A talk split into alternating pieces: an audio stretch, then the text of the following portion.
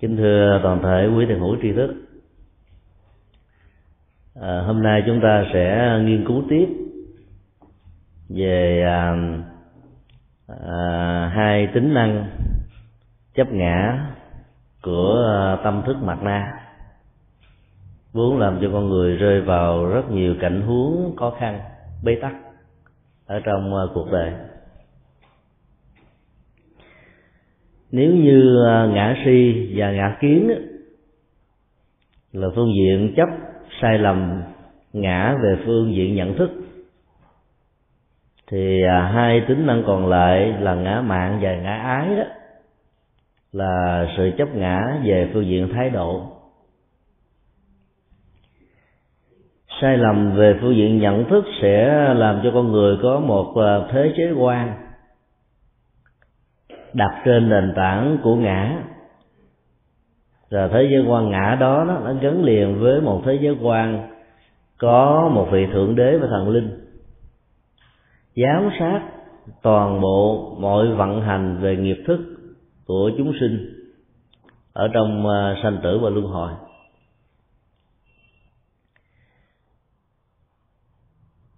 Sai lầm à, ngã chấp về phương diện thái độ đó lại tạo ra phương thức ứng xử. Mà mỗi sự thể hiện của nó đó lại tạo thêm rất nhiều sự rắm rối. Hai à, tính năng à, của cái tôi về phương diện thái độ là ngã mạng và ngã ái. Bản chất của ngã mạng thuộc về lòng sân. Khi mình có thói quen so sánh đối chiếu với thai nhân trên ba công thức, so sánh hơn, so sánh bằng và so sánh kém. Thói quen trong sự so sánh hơn là cách thức đề cao vai trò vị trí, khả năng, nhận thức và các giá trị đóng góp của mình nó vượt hơn cái mức hiện thực mà nó có thể. Công trạng một, nhưng mặt na về phương diện ờ, ngã mạng này sẽ tính thành 10 đóng góp hai, tính thành 20 tức là luôn luôn đi theo cái khuynh hướng cường điệu hóa về chức năng và vai trò của mình. Và từ đó nó dẫn đến chủ nghĩa công thần. Tức là tính công, kể nghĩa và buộc cho cuộc đời và xã hội đó phải có những ờ, chế độ đặc quyền, đặc lệ cho mình. Thỉnh thoảng ở trong lịch sử của nhân loại có một số chế độ rơi vào tình huống đó. Gửi công với quốc gia gửi công với dân tộc. Và trở thành thành phần khống chế hết tất cả mọi quyền lợi kinh tế mà lẽ ra nó nó phải thuộc về toàn thành phần ở trong xã hội chứ không phải thuộc về một thành phần.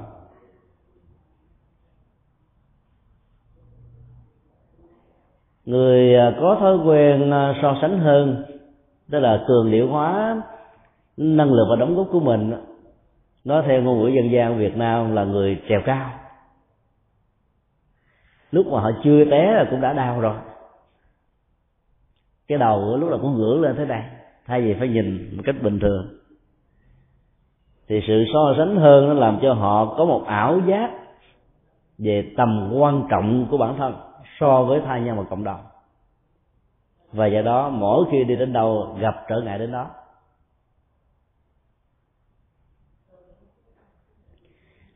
Trong sự so sánh bằng, nó cũng là một cái tình huống nâng vai trò vị trí của mình lên. Ở chỗ mình không bằng người khác thua kém hơn người khác về nhiều phương diện và có thể trở thành học trò của họ. Nhưng trong thâm tâm của mình mình luôn luôn nghĩ rằng mình bằng. Và do đó, không hề có bất kỳ một nhu cầu nào để làm mới tri thức, làm mới tư cách, làm mới đạo đức, làm mới tâm linh. Vì mình nghĩ rằng là mình đã đạt được cái đẳng cấp bằng với những người mà lẽ ra mình cần phải học hỏi. Do đó, thói quen so sánh bằng nữa làm cho mình chơi với uh, những người lớn hơn đó nghĩ như là ngang hàng. Giao lưu tiếp xúc với thế hệ đàn anh đàn cha đàn chú nói chung là thế hệ đi trước đó, mình nghĩ mình như là chính họ. Và vậy đó khó có thể có được một à, sự hài hòa ở trong quan hệ giao tế lắm. Còn so sánh kém đó nó lại rơi vào một trạng thái mặc cảm tự ti. Bản chất năng lực của mình không đến nỗi tồi tệ nhưng sự thiếu niềm tin làm cho mình có cảm giác rằng là mỗi khi nỗ lực làm bất cứ cái gì đó thất bại là nhiều thành công chẳng bao nhiêu. Và so với thành quả của những người khác đó, lại càng kém hơn nữa. Từ đó nó dẫn đến một cái thái độ tâm lý ờ, xem thường mình tự đánh giá thấp mình và mất hết tất cả mọi năng lực để vươn lên, có thể thành công trong cuộc đời. Những người như thế thường có um, thái độ tâm lý cho rằng là mọi thứ trong cuộc đời được an bài bởi vì mình đã từng nỗ lực, làm nên từ hai bàn tay trắng, ngã quỵ rất nhiều lần rồi đứng lên, rồi ngã quỵ, rồi đứng lên, rồi cuối cùng cũng không thành công cho nên tâm lý sẽ rơi vào trạng thái an phận, thủ thường. Vì nghĩ rằng là mọi thứ nỗ lực nó không à, dẫn con người đi đến đâu, đi về đâu.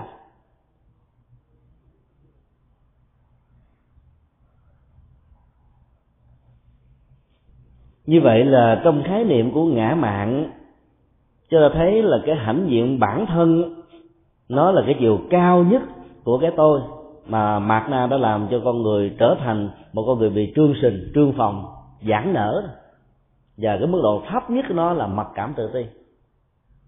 Cho nên khi đề cập đến ngã mạng trong phật giáo, không không nhất thiết nó là cái phần hãnh diện tự hào, mà nó bao gồm cái phần đối lập của cái hãnh diện tự hào. Đó là cho rằng mình không có được những năng lực cần phải có, cần phải làm.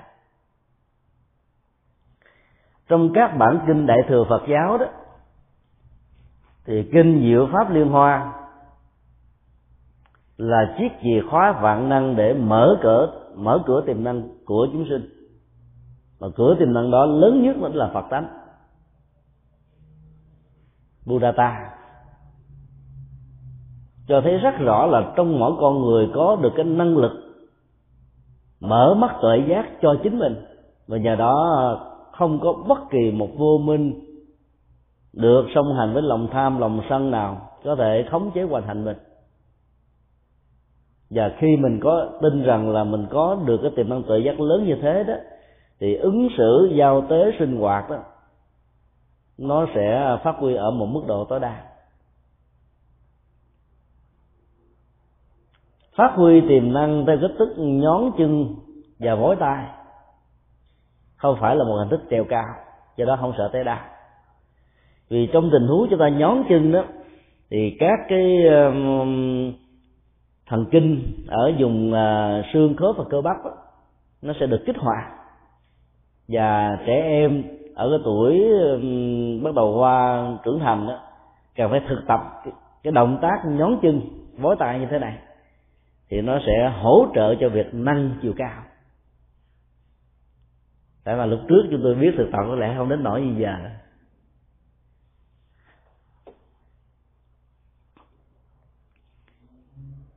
Tất cả những năng lực nó vốn có, nhưng nếu mình không mở cửa nó thì nó nằm y nguyên. Năng lực đó như là các cái quặng mỏ nằm ở dưới lòng đất. Ở đây nó nằm ở cái quặng đất tâm. Do đó phải phát huy lên. Trong tiến trình của sự phát huy như vậy đó, một số người trong chúng ta lại rơi vào cái ảo giác. Chưa thấy rằng là mình khai thác nó ở mức độ tốt hơn những người khác, cho nên lòng trống cao, hãnh diện, tự hào nó xuất hiện. Ở trong kinh tạng Bali Đức Phật có nêu ra hai tình huống hãm hãnh diện đó là kiêu mạng tuổi trẻ và kiêu mạng tuổi già. Kiêu mạng tuổi trẻ là cái thái độ sống phần lớn là duy lý. Khi nhìn thấy được cái tiềm năng của mình đó, vượt trội vượt xa vượt hơn thế hệ đi trước và mình hãnh diện tự hào với những cái đó cho nên đôi lúc đó mình không xem ai ra gì. Thế hệ đi trước đó, dù sao đi nữa cũng là những ờ, con người đã dấn thân vào cái con đường mà mình đang đi. Với những cái nỗ lực cần thiết và ban đầu. Để có thể thiết lập ra cái con đường mà bây giờ mình đi một cách vững chãi. Chứ là có thể sánh ví thời đi trước như là những con đường làng sau đó thế hệ đi sau làm lên những con đường tráng nhựa. Mà nếu con đường là không có thì đường tráng nhựa cũng không. Nhưng kiêu mạn tuổi trẻ làm cho người đó đó không thấy như thế. Mà chỉ thấy bằng một thái độ phơi bình chỉ trích nói rằng là các anh các chú các bác những người đi trước đã để lại cho chúng tôi quá nhiều sự khổ đau bế tắc nghèo khó. Và do đó nỗi uất hận đó, nó trỗi dậy dẫn đến thái độ công kích phê bình chỉ trích thôi, chứ không có bất kỳ một sự cảm thông với những khó khăn do lịch sử, do thời cuộc, do hoàn cảnh, do môi trường mà những người trước giàu có muốn mà lực bất tòng tâm tức là là không được.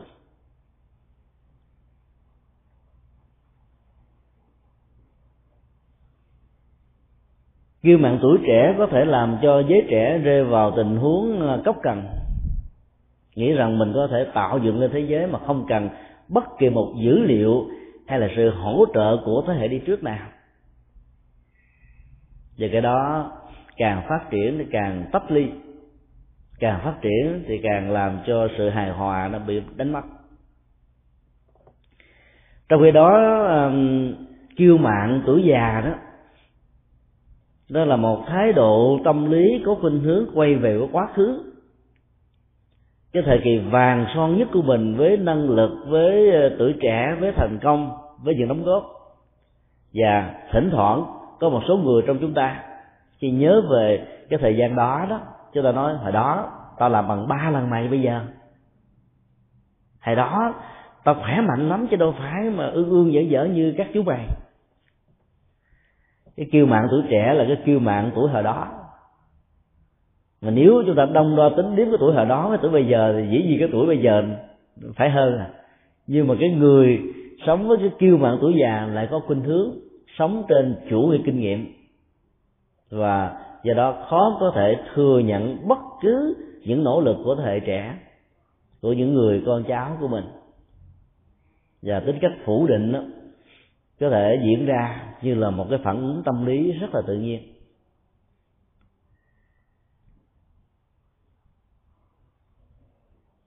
Có một câu chuyện có thật. Người cha hoa kỳ rất thương con, lúc nào cũng dạy dỗ con bằng những câu nói khích lệ. Một lần ông nói với đứa con trai, sau khi xem cái sổ điện của nó thấp quá, con có biết không, khi bằng tuổi của con cách đây mấy chục năm về trước á, ba là lớp trưởng nè. Ba học rất giỏi. Đứa con nói con biết điều đó, thưa ba. Con rất kính phục ba về chuyện này. Nhưng khi bằng tuổi ba đó thì bạn của ba làm tổng thống hoa kỳ rồi, mà ba vẫn là thường dân. Ở đây chúng ta thấy là nó có hai thái độ kiêu mạn đang đối chọi và đụng độ với nhau.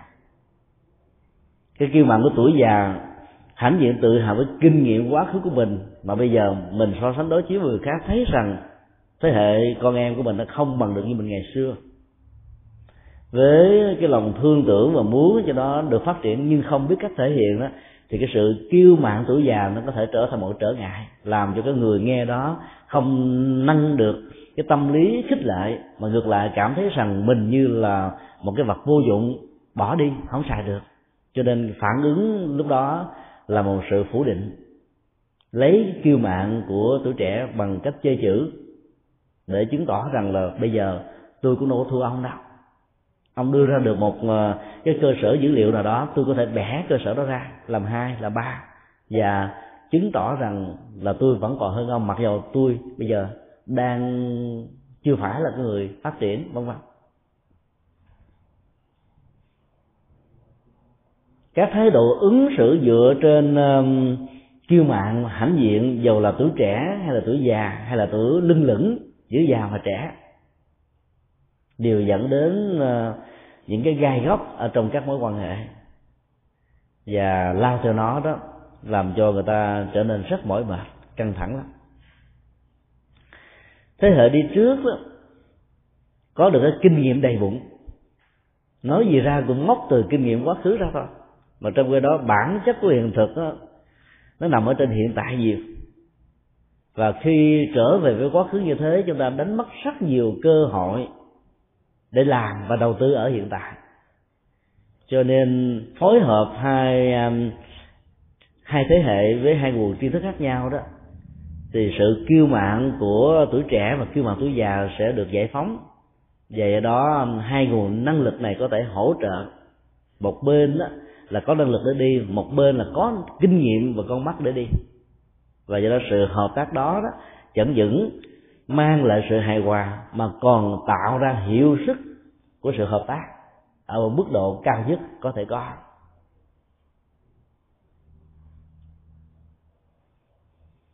Bản chất của sự kiêu mạn là một sự kênh kiệu. Nó có thể thể hiện ra bên ngoài như là một lòng tự trọng và tự tin ở mức độ cao nhất của nó. Nền tâm lý học phương tây và văn hóa phương tây ca ngợi sự tự trọng của con người. Self esteem và cho rằng nó như là một trong những cái nhân cách cần phải có, cần phải phát huy.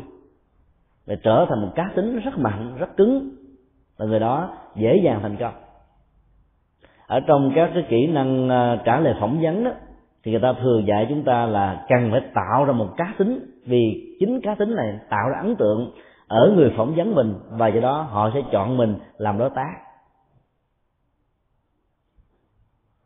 Mỗi khi chúng ta phát triển nhân cách theo cách thức như vừa nêu, thì lòng tự trọng của chúng ta nó được lớn lên.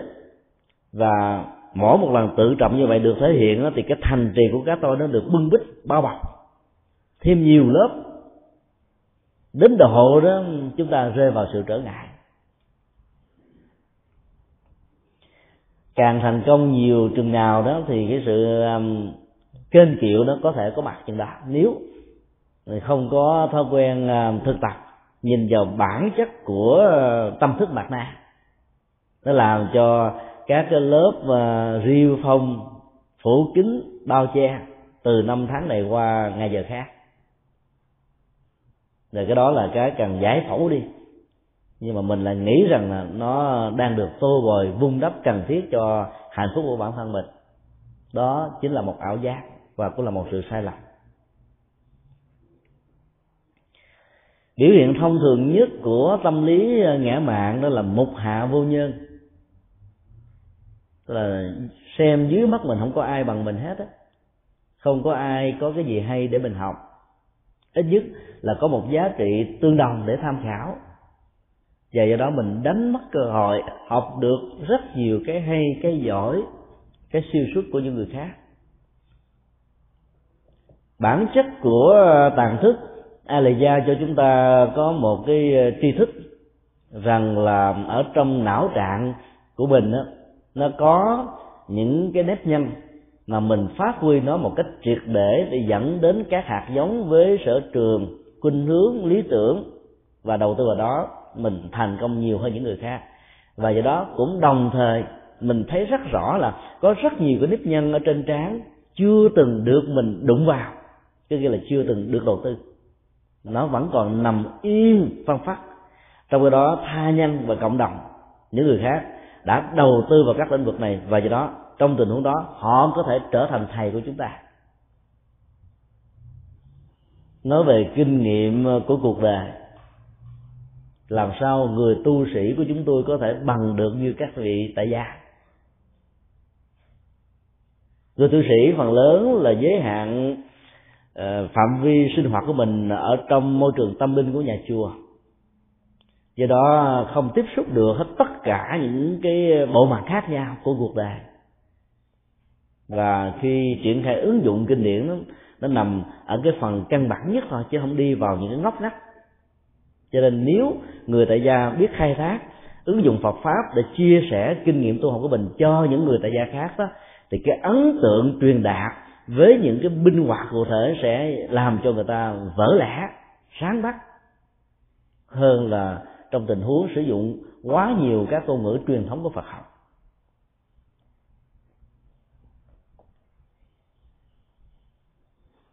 Cho nên ai cũng có thể trở thành thầy của mình trong một lĩnh vực nào đó ít nhất. Và thậm chí có thể nhiều lĩnh vực còn lại, ngoài lĩnh vực thuộc về sở trường của mình. Nhưng những người có tâm lý một hạ vô nhân đó, không nghĩ như thế. Họ cho kiến thức sở trường của họ là số một. Và tất cả các kiến thức của mọi ngành nghề còn lại là thứ yếu thôi và nếu có, là số một tự với điểm lên. Cho nên họ không cần so sánh đối chiếu mình với ai thỏa mãn, tự hào, hãnh diện với những cái mình có. Cho nên trở thành rất là lạc hậu và cô lập hóa chính mình trong ờ, thế giới tri thức. Thái độ như thế nó như là một cái rào cản làm cho chúng ta không thể nào giao lưu tiếp xúc và chơi với ai được hết vì khi chơi với ai là mình chơi ngang, chơi gác, chơi hơn không à. chứ không bao giờ muốn chơi bằng.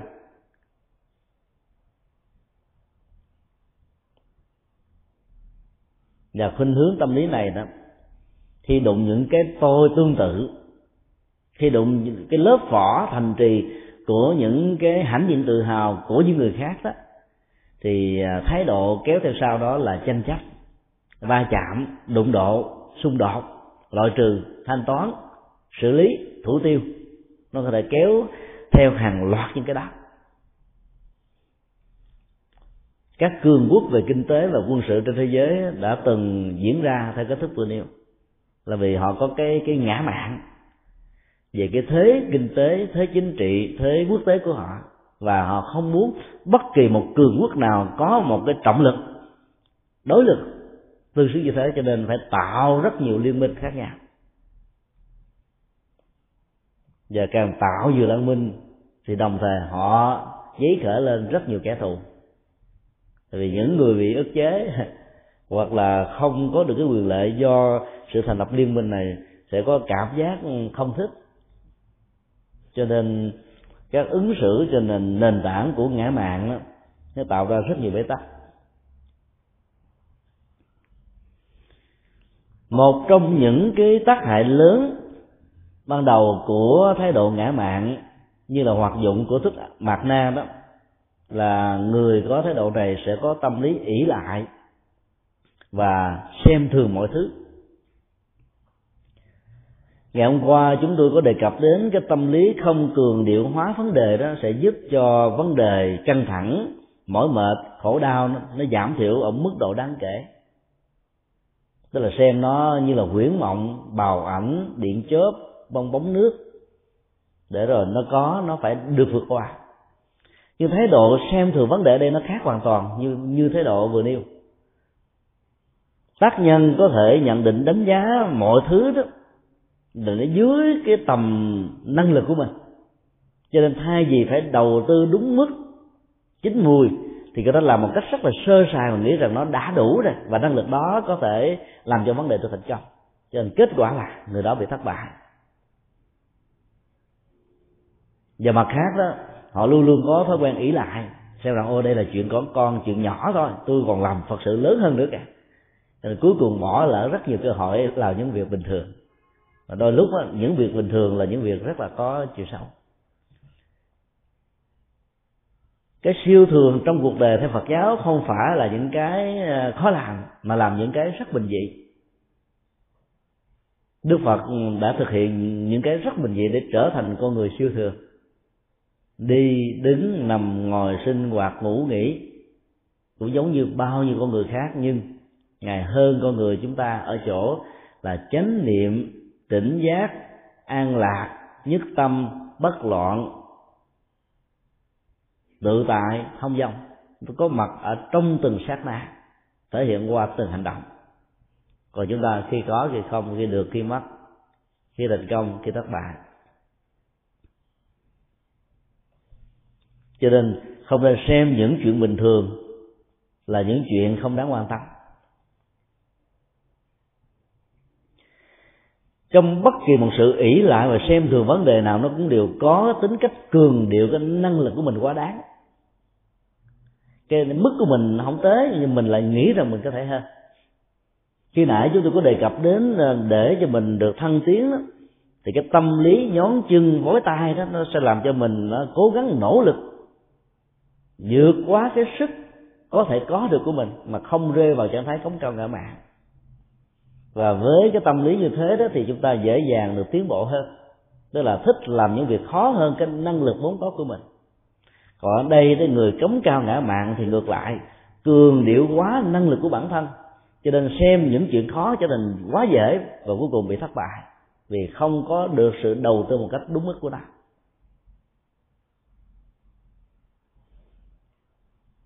Cái tâm lý ờ, huấn luyện trong ờ, thi đua các cái môn thể thao đó nếu ờ, muốn trở thành là quán quân hay là á quân của chạy marathon hay là chạy cự ly ngắn đó, thì chúng ta phải bám vào đương kim vô địch. Hoặc là cái người nào có cái tiềm năng trở thành vô địch thì giúp chúng ta có thể trở thành thứ hai thứ ba thứ tư thứ năm. Còn hài lòng hoặc là mình xem thường những người khác mình cho rằng cái là mình hơn ờ, cuối cùng mình trở thành là thứ sáu thứ bảy thứ tám thậm chín là có thể là ở dưới đứng lên. Tác hại thứ hai của ngã mạng như là một tâm lý của tâm thức mạt na đó, là làm cho con người không thể nào tạo ra được dòng cảm xúc nhận thức với cái tâm tùy hỷ với thành công với sắc đẹp với hạnh phúc với những gì có được của người khác dầu người đó nỗ lực một cách chân chánh hay là không chân chánh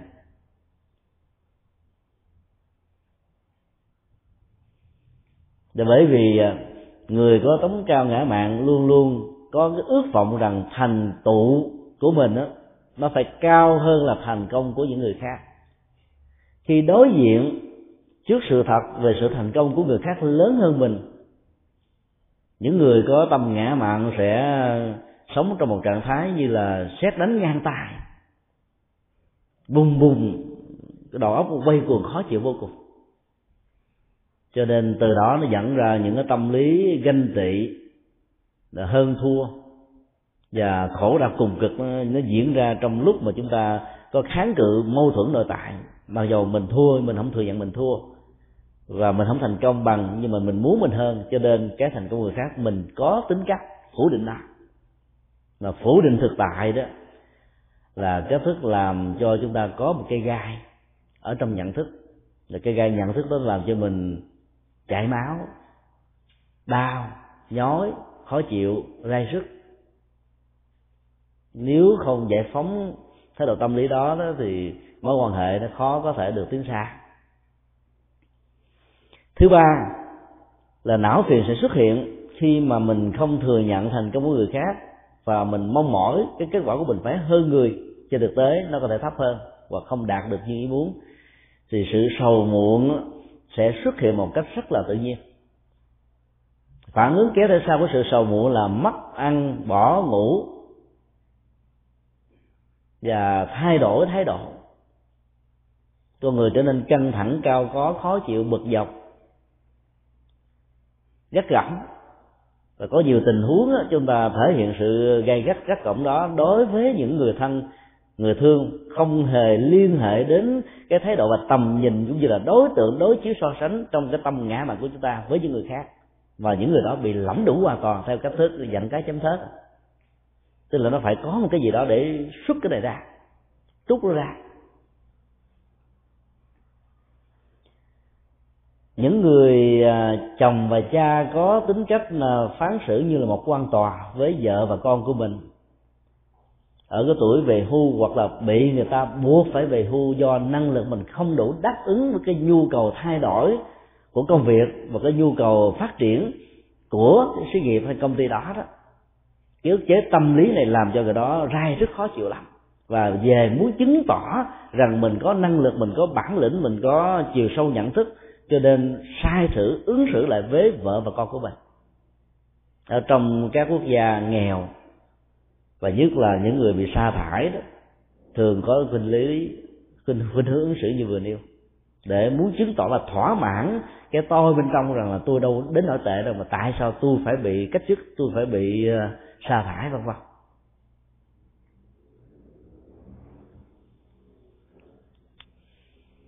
Phản ứng tiêu cực thứ tư đó đó là nỗi sợ hãi và liều mạng. Có nhiều người nghe hơi ngạc nhiên tại sao người mà cống cao ngã mạng lại liều mạng? Cái năng lực họ không đủ. Mà họ nghĩ rằng họ đủ, họ phải làm liều thôi. Là bại như điếc không sợ chúng cùi không sợ lỡ. Tới đâu hay tới đó. Tại vì họ không muốn thừa nhận sự thật.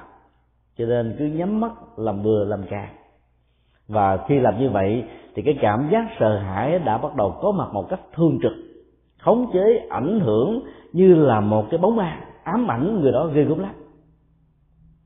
Về phương diện tâm lý học thì tất cả những hoạt dụng đã tái hiện hàng ngày, hàng giờ, hàng giây, hàng phút với người bị tâm thức a la gia ngã mạng khống chế. Có người thừa nhận nó, có người phủ định nó, có người nuôi nắng nó, có người đó muốn thay thế nó, chuyển hóa nó người con phật thì chọn cái góc độ thứ tư. Tức là để cho nó không trở nên là trở ngại cho mình.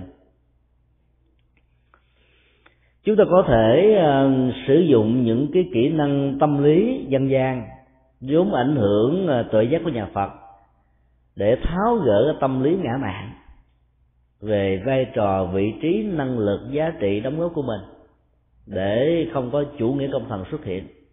Ở trong mọi đóng góp thì cái đóng góp đó mới thật sự là vô ngã và giá trị nó mới thật sự là vị tha. Chúng ta có thể sử dụng câu uh, danh ngôn vỏ vít dày có móng tay nhọn. Câu này nó có nhiều nghĩa nghĩa thông thường được sử dụng đó là um, trong nhân quả của thế giới giang hồ đó. Người ác này sẽ có người ác hơn trừng trị hoặc là người giỏi về phương diện này sẽ có người giỏi hơn cho nên chúng ta có thể tâm niệm điều đó để đừng bao giờ cho rằng mình là số một. Nếu mình là võ bích về thì có những móng tay nhọn. Vì do đó không có lý do gì để xem thường người khác với thái độ cống cao ngã mạn. Thì thực tập quán niệm như thế thì chúng ta cũng có thể làm giảm bớt đi cái thói quen hoặc là chúng ta có thể hình dung là núi cao rồi lại núi cao tập trung. Tưởng chừng như là có một cái núi đứng trước một mình là cao nhất. Nhưng khi mình ra khỏi được cái núi đó thì mình nhìn một cách khách quan với cái phương vị của mình, thì mình thấy là nó có nhiều cái núi sau đó, kế bên đó, cách xa đó cao hơn. Cái núi mình đang đứng, tâm lý con người thường lấy mình làm hệ quy chiếu. Mình đứng với cái Ờ, bên dưới mình nhìn lên thấy nó là cao nhất nhưng mà lại chỗ khác rồi. Cái khác nó có thể cao hơn và tính cách cao cao hơn cao mãi cao nhất đó nó, nó luôn luôn có mặt ở trong cuộc đời này. Ngay cả trong bàn tay thôi cũng đã có ngón dài ngón ngắn và cũng có cái ngón dài nhất cao nhất. Tuy nhiên mình đừng bao giờ xem mình là cái cao nhất đó. Thì cái tâm lý của ngã mạng nó sẽ được giảm thiểu liền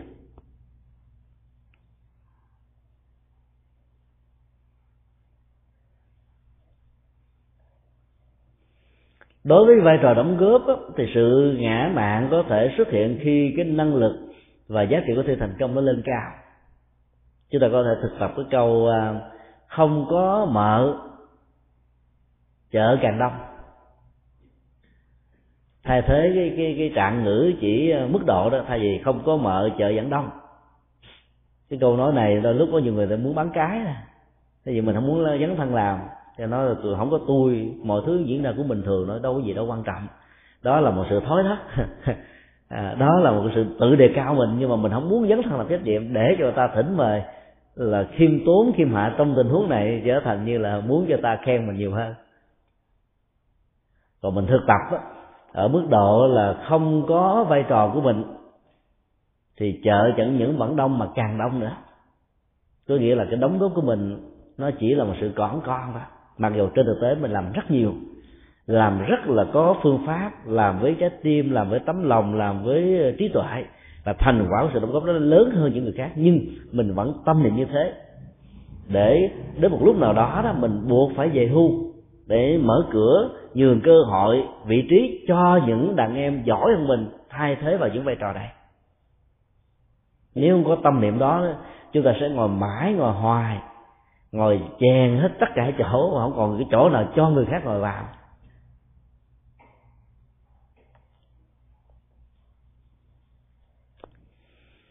Ở trong um, đại nhiếp đại thừa luận bộ, bộ luận uh, dạy chúng ta về cái cách thức uh, phát huy cái năng lực đại thừa ở trong tâm của mình. Đó là quán chiếu những thành công của mình với Phật và Bồ Tát thì mình sẽ nhận ra một sự thật rằng những cái mình hãnh diện tự hào chẳng đáng là bao. Như là một giọt nước so với biển cả. Như là lửa đom đóm so với vườn mặt trời. Như là hạt cát so với núi tu di thôi. Các nhà hoàng pháp và giáo dục Phật giáo của chúng tôi luôn luôn được các vị cao tăng, các vị hòa thượng răng nhắc cái điều này. Và mỗi cái giá trị đóng góp của mình nếu có đó mình cũng phải tâm niệm như thế để cho mình không có thói quen xem mình như là phật nhìn như là thánh như là bồ tát như là một nhân vật gì à, to lớn. Mà trên thực tế quan niệm đó làm cho mình trở thành nhân vật kỳ khôi. Dị hợm và nhờ quán chiếu như thế cái lòng khiêm hạ bắt đầu xuất hiện. Và mình xem tất cả mọi người bình đẳng như là mình. Bình đẳng phật tính bình đẳng nhân cách bình đẳng giá trị bình đẳng đạo đức bình đẳng tâm linh cho nên xem mọi người như là những người thân không có gì có có một sự trở ngại nào. Đức đạt lai lạt ma là một nhân vật của lòng từ bi và lòng khiêm hạ. Lần đầu tiên vào năm 1997 chúng tôi đến à, ý kiến ngài. Và theo thói quen thông thường mình là một vị à, uh, sư gia trẻ tôn kính một bậc cao tăng, thể hiện lòng tôn kính đó bằng sự đảnh lễ năm bốc sắc đó. Vừa lại xuống hơn nửa người thôi, ngài cũng lại theo. Cho nên ngó mắt lên nhìn, thì thấy ngài cũng đang không xuống, và quỳ xuống thì ngài cũng quỳ theo, cho tôi sợ quá đứng dậy. Khi ngồi xuống nói chuyện với ngài thì à, theo thói quen ở trong văn hóa giao tiếp của phật giáo đó, là ngồi một bên chứ không có ngồi đối diện. Thì trong kinh đó, các vị thánh tăng hay là những vị nào mà đến cầu pháp với đức phật đó sau khi đi nhiễu quanh phật ba vòng là ngồi xuống một bên thôi thì chúng tôi cũng làm y cái đó thì ngài kêu hãy ngồi đối diện ở ghế phía trước đó thì mới có cuộc đối thoại mới cuộc mới cuộc đàm đạo hay là muốn hỏi gì hỏi về đạo lý. Rồi mình cũng phải ngồi tại vì không ngồi thì ngài không nói thì cũng về thôi. Đó là cái hạnh thường bất khinh cái hạnh đó đó là một trong những cái năng lực rất quan trọng để giúp cho người đối diện với mình không rơi vào trạng thái mặc cảm tự ti, mà vẫn không hãnh diện tự hào khi được người nâng mình lên một vai trò như vậy. Nó có một sự hỗ trợ, hỗ vệ rất là nhiều cho người đó phát huy được cái tính cách phật tính, thay vì chỉ là tính cách nhân bản, mà con người cho rằng nó là đỉnh cao nhất của sự phát triển con người một cách bền vững rồi. Tuy nhiên khi tiếp xúc với những ứng xử cao thượng như vậy đó nếu trong tâm sanh khởi lên một cái tâm niệm nho nhỏ rồi ồ oh, tôi là một nhân vật chắc ngon lắm cho nên mình lại ngài ngài lễ mình mình ngồi ngài không cho mình ngồi một bên phải bắt mình ngồi ngang hàng đem cái hãnh diện tự hào đó phe khoang rồi kể lại. Thì cái đó rớt xuống địa ngục. Cho nên tuệ giác sẽ giúp cho mình phá vỡ được các thành trì của ngã mạng mà nó có thể, nó là những cái tâm niệm rất là thầm kín, giấu kín ở bên trong tạm thức. Mỗi khi có những cái biểu hiện đột xuất như thế đó, mình mới đâm đo tính tiếp được rằng là cái năng lực chuyển hóa, cái tôi như thế nó được ở bao nhiêu phần trăm.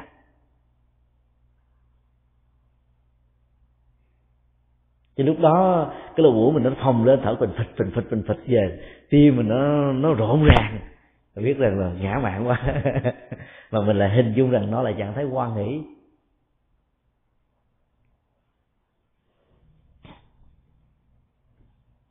Đó là con đẻ của à, mạc na. Nó là bà con của mạc na. Nó là dây mơ rễ má của mạc na, dây tùm gửi của tất cả những trở ngại. Người họ hàng thứ tư của tâm thức mạt na chấp ngã đó là ngã ái. Ngã ái này là nguy hiểm nhất. Trên đường tới đến chùa Đức Viên này, chúng tôi được anh Jimmy à, giới thiệu về cái dân hóa cuối tuần của người Hoa Kỳ. Những chiếc xe hơi của những thanh niên cho choi vừa đi về từ công sở mở volume nhạc thật là to và anh chưa chúng tôi là hãy quan sát những người đang ngồi trên chiếc xe hơi đó, lắc qua, lắc lại, lắc qua, lắc lại. Ca, múa, và cảm thấy rất là hân hoan. Và có người thỉnh thoảng cầm một cái chai gì đó uống. Rất may là không có cảnh sát. Đó là cái cách thức à, enjoy.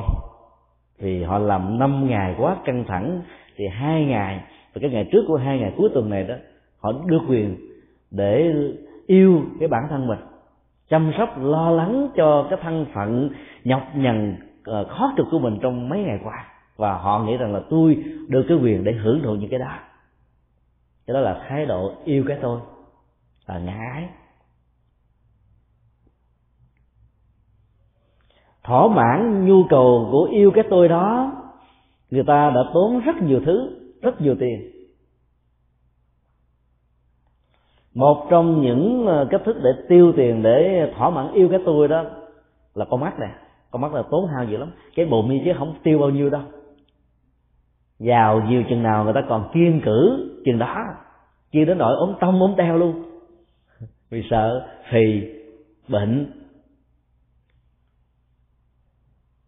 Cái thân này nó cũng không có bao nhiêu giàu có bảo hiểm đủ kiểu. Rồi ờ, à, đi các cái à, bệnh viện thẩm mỹ để giải phẫu nó nó còn không tốn bằng tiền mà chúng ta đi du lịch. Tới tham quan năm mười phút một vài tiếng rồi chúng ta tốn đến vài ngàn đô. Và cứ vài tháng chúng ta lại có nhu cầu đi như vậy. Cho nên tiền tiêu cho cái thỏa mãn của con mắt đó nó cao hơn là những cái còn lại. Nhưng mà con mắt nó thường phân bì với cái bụng anh sướng lắm một ngày được nuôi nuôi, nuôi dưỡng đến ba lần. Sáng trưa chiều. Còn nhiều người phụ nữ có thói quen là giữa cử nữa làm lắc nhắc lai ra lắc nhắc lai ra có cái gì là cứ nạp vào. Cho nên bao tử nó có cảm giác rằng nó gọi là thỏa chí tăng bằng được ăn những gì nó muốn được thưởng thức những gì nó càng.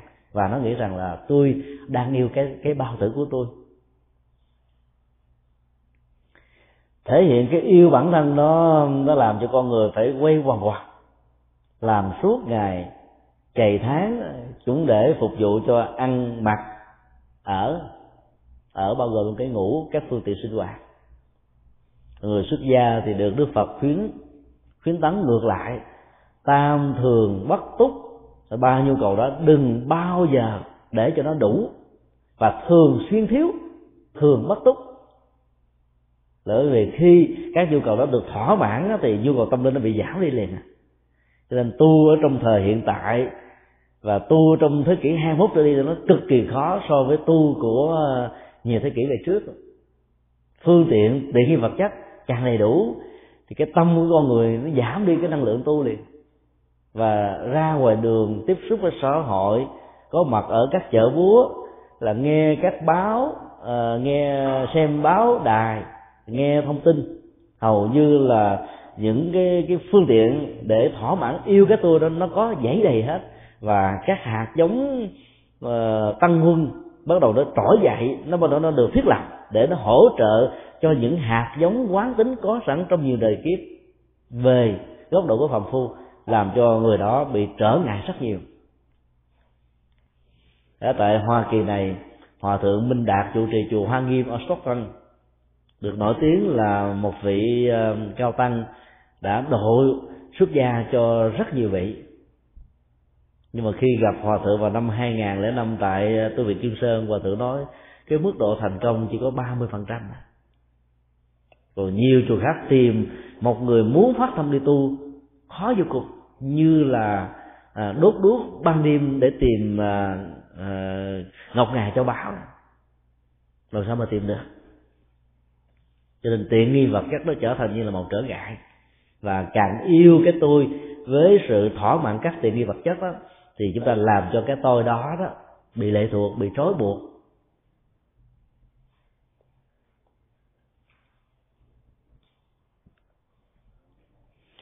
Bản chất của ngã ái nó thuộc về lòng tham. Và để thỏa mãn cái lòng tham đó, con người phải tạo rất nhiều phương tiện để phục vụ cho nó. Cái nền kinh tế thị trường trong bối cảnh của toàn cầu hóa đó, với những ờ, chế độ khuyến mãi on sale làm cho người ta không thích cũng phải thích rồi và cứ nghĩ rằng là đi mua những cái vật thực như thế này đồ gì sử dụng như thế kia là để phục vụ cho cái hạnh phúc của bản thân. Cho cái tôi này, mình thương nó, bảo vệ nó, chăm sóc nó, lo lắng nó. Nhưng không ngờ là mình đang trở thành kẻ lệ thuộc của nó. Và mỗi lần mình tiêu thụ nó là các ờ, chủ nghĩa vật chất đó đang tiêu thụ mình, nghiền nát mình, nhai mình, ra thành từng mảnh dụng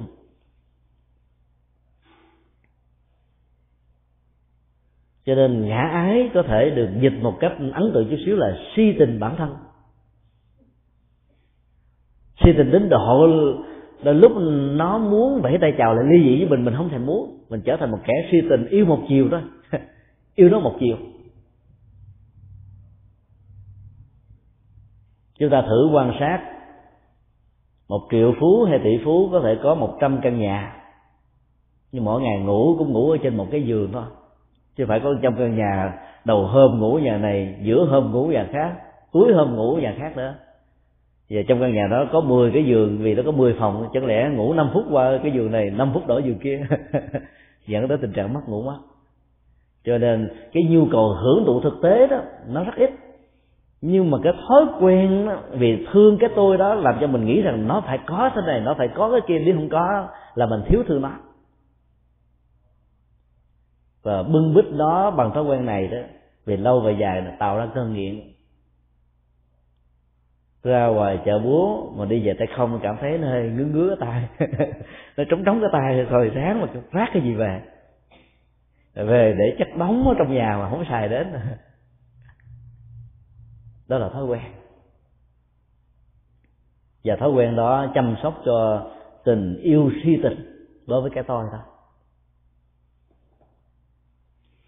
Những người sống với cái ờ, ngã ái nhiều đó, thì sẽ có tự ái. Là tự ái là yêu cái tôi.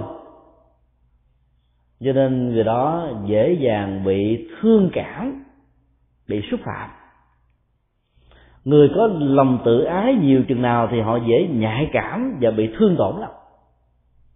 Giao lưu, tiếp xúc, nghe người ta nói câu này, nhận xét câu nọ, mình tưởng rằng đang nhắm vào mình thôi thì khi ta nói không long mình cứ nghĩ, ôi bà đó, bữa nay bạn biêu xấu tôi trước mặt quần chúng, tôi sẽ trả thù cho bạn biết. Vì mình nhạy cảm quá. Phải mà đại từ nhân sưng ngôi thứ nhất đó, nó được kêu đích danh. Ví dụ mình tên nguyễn thị a, pháp danh à, Diệu b, mà ta nói bà nguyễn thị a, pháp danh Diệu b thì mình nổi sùng nổi nóng cũng đã làm đi. Vì mình đẳng thức quá cái tôi đó, qua danh tánh, tên tuổi do cha mẹ đặt, do thầy tổ cho cho tên. Còn đằng này khi ta nói, khơi khơi, mình tưởng rằng ta ám chỉ mình. Cho nên cái lòng tự ái nó làm cho người đó nổi sông thiên, đỏ mặt tía tai, và không hề muốn tiếp nhận bất cứ một cái gì. Dù phát xuất bằng tấm lòng của cái người đang đối diện hay là đang đối tác với mình.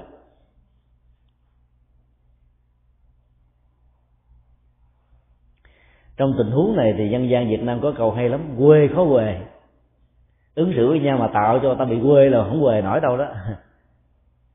Tại vì người ta nghĩ rằng là tôi thương tôi tôi phải bảo vệ tôi. Nếu ai xúc phạm đến cái tôi đó là tôi phải kháng cự.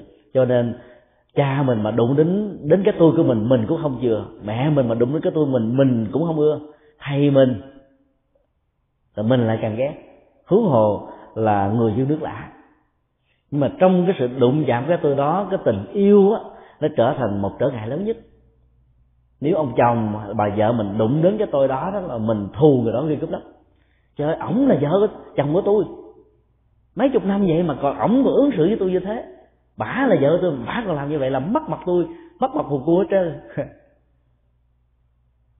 Lẽ ra là những người phật tử mình phải hiểu rằng là vì là vợ là chồng của nhau cho nên người ta không có phải khe không có phải giữ kẻ không có quá là khách sáo. Cho nên có những cái thể hiện rất là mộc mạc rất là bình dân rất là học vụ. À, nhưng mà đừng nghĩ rằng nó là một sự xúc phạm nó là một sự cố tình mà nó là một sự tình cờ vì người ta thân mật với nhau dữ quá cho nên ta không còn thấy có một ranh giới nào cho nên nếu lỡ mà chúng ta rơi vào tình huống đó, thì phải có một nửa cảm thông vì biết rằng người kia xem mình như là người thân ruột thịt, như là một phần và như là một cái hợp nhất. Cho nên cái thái độ tâm lý của tự ái bị xúc phạm, bị quê này nó có thể dẫn đến cái huề, bằng không là hai bên có thể đổ vào với nhau.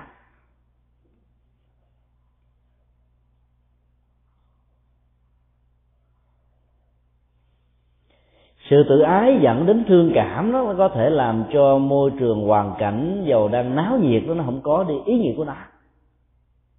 Người buồn cảnh có vui đâu bao giờ.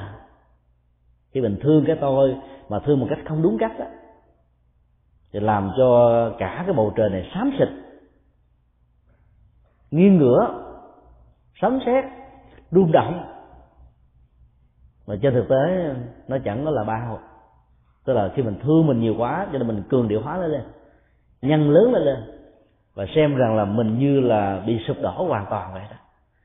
Cho nên mức chịu đựng cái bản lĩnh, nó bị giảm đi khá đáng kể.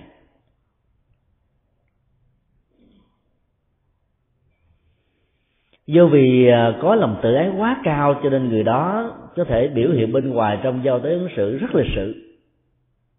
Và cái nỗi khác cái giọng rất chân thành và chánh đáng rằng là mình muốn những người khác tiếp xúc với mình cũng có lịch sự tối thiểu tương tự như vậy. Sống trong thái độ tâm lý ứng xử như thế đó thì đi tới đâu là khổ đau tới đó. Mình tự hoạch định ra trong đầu của mình những tiêu chí, hàng loạt tiêu chí, thậm chí là cả một quyển từ điển tiêu chí. Ba tôi phải như thế này, mẹ tôi phải như thế kia, chồng tôi phải như thế nọ, vợ tôi phải như là a, b, c, d và nếu ngược lại cái đó là không đúng chuẩn. Cho nên càng đặt ra tiêu chí chừng nào với một lòng tự trọng ờ, và thực sự tối thiểu và buộc người khác phải như thế, cho nên nỗi khổ, niềm đau rơi vào tình huống cầu bất đắc. Hy vọng càng nhiều đó thì bất mãn và thất vọng càng cao.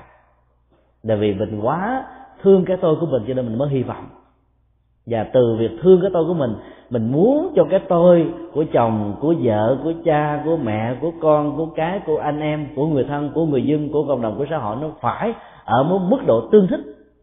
Tám mươi vậy đó. Nhiệt tình đó tạo ra sự rắc rối. Cho nên phải có một cái nhìn tương đối hóa về mọi thứ trong cuộc đời để cho cái lòng tự ái và thương mình quá mức nó không trỗi dậy, gây trở ngại cho người khác và cho bản thân. Biểu hiện của hoạt dụng tự ờ, ngã ái đó đó là thái độ nghĩ về mình trước tiên. Trong mọi thứ, đầu tiên nghĩ về mình.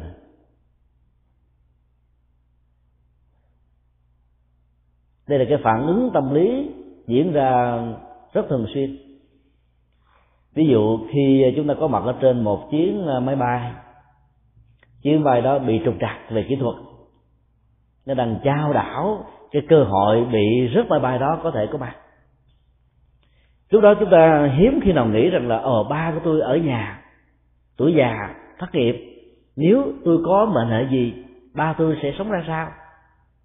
Hiếm ai lại có cái nghĩ tương tự rằng là mẹ của tôi đang nằm ở trên giường bệnh, cấp cứu cần có sự quan tâm của tôi mà mình nghĩ rằng là tôi phải lo cho mình trước à. Nghĩ tới cái nhu cầu tồn tại và sinh hạnh phúc của bản thân mình. Là những cái khác cũng trở thành như là thứ yếu thôi.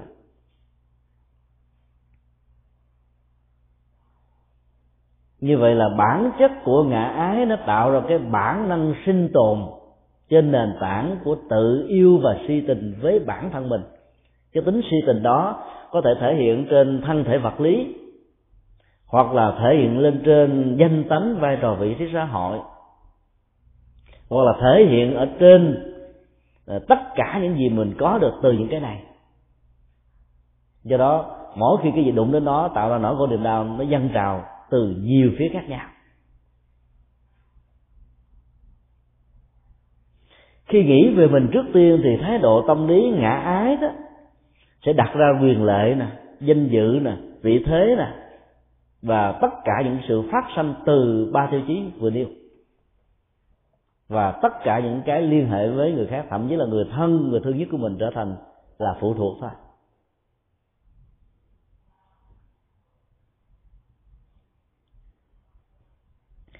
Sống với những biểu hiện của lòng à, ngã ái như thế thì à, tính cách tình làng nghĩa sớm nó sẽ giảm đi. Nó không còn trở thành như là trọng tâm của mối quan tâm nữa. Người đó có thể có thái độ rất là thờ ơ, bàng quan và không hề có bất kỳ một nhạy cảm gì đối với những cái nhu cầu khó khăn, khổ đau của tha nhân và cộng đồng. Chúng ta thử quan sát những cái lễ tang diễn ra đối với một gia đình nào đó nỗi bất hạnh trở thành trọng tâm, những giọt nước mắt biểu hiện để cho thấy nỗi đau đó cần phải được giải quyết và phóng thích tại sao người ta có thể rơi nước mắt đối với người thân, người thương của mình? Mà trong khi đó hàng ngày, hàng giờ, hàng giây, hàng phút, tin tức của báo và đài cho chúng ta biết là chiến tranh có mặt chỗ này, chết chóc có mặt ở chỗ kia, cháy rừng ờ, xuất hiện ở chỗ nọ, nhưng chúng ta vẫn dưng không hề có một giọt nước mắt, không hề có một lòng thương cảm, nếu không có sự thực tập. Là các hành giả của Phật giáo thì khi nghe và thấy những tin tức như thế nếu thực tập tịnh độ tông thể niệm danh hiệu của Đức Phật A Di Đà thần chú giảng sanh và nguyện làm sao cho những thành phần bất hạnh trong những cái cảnh hoạn khó khăn và khổ đau đó đó nếu không qua được cái chết đó, thì tái sanh rơi vào cảnh giới an lành.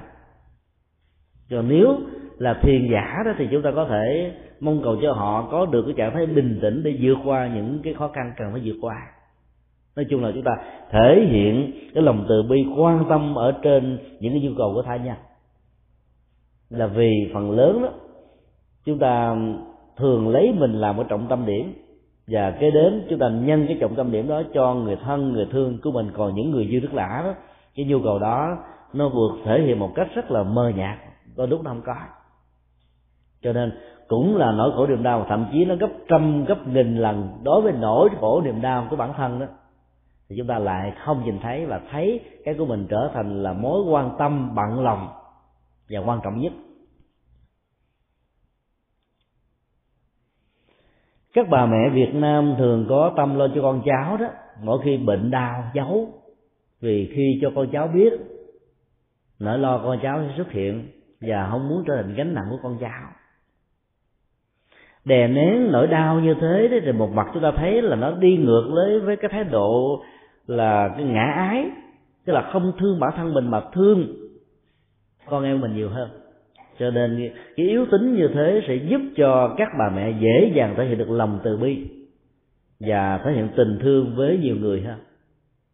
Nên người nữ nhờ đó mà thực tập lòng từ bi dễ dàng hơn là người nam. Là vì từ à, lúc mà bà mang cái thai dựng đầu tiên trong cuộc đời với niềm hạnh phúc như là hoa trái của tình yêu thông qua một thế ước xã hội của hôn nhân thì bà đã quen với sự cho cho sự sống thông qua cái nhau cho bú mớm trong những năm tháng đầu đời khi có mặt rồi uh, cho cả 18 năm ăn học toàn là cho không à và cái tình thương như thế nó dễ dàng làm cho cái cái ngã ái của người mẹ đó, nó ít hơn. Bởi vì cái hạnh phúc của người mẹ là khi nhìn thấy được đứa con mình được lớn lên và được hạnh phúc. Còn người nam thì không có được cái cơ hội để nuôi dưỡng. Mặc dầu có nhiều bộ phim, và đặc biệt là bộ phim Việt Nam mang tựa đề khi người đàn ông có bầu. Một bộ phim viễn tưởng, giả tưởng đó để muốn cho thấy rằng là nếu lâm vào tình cảnh đó thì người nam cũng cần rất nhiều sự hỗ trợ của người vợ của mình. Vậy đó, hãy thông cảm với người vợ trong những ờ, lúc khó khăn. Chia sẻ tình cảm, chia sẻ trách nhiệm, nâng đỡ tình thương, nâng đỡ tinh thần, vân vân. Từ nhiều phương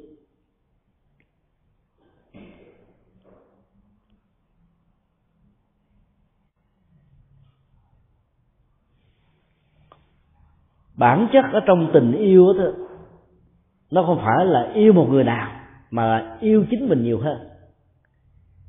Tâm lý học Phật giáo phân tích điều này khá kỹ lưỡng là trong lúc chúng ta thương một người nào đó là vì chúng ta không chấp nhận được cái tính cách cô đơn, lẻ loi một mình.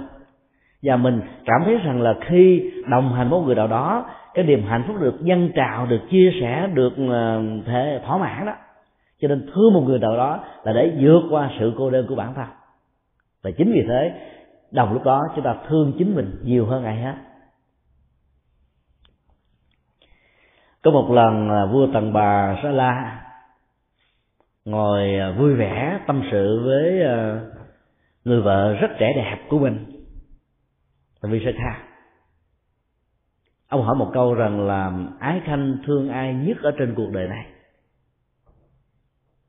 Chúng ta biết là khi một người nào đó hỏi một cái câu hỏi mà tính cách trả lời nó gắn liền với hai chủ thể đó, một bên đó đại từ nhân sinh ngôi thứ hai và một bên là đại từ nhân sinh ngôi thứ ba, thì ông ta và bà ta muốn ám chỉ rằng ông, tức là ngôi ngôi thứ hai, người đang đối diện với cái người được hỏi đó.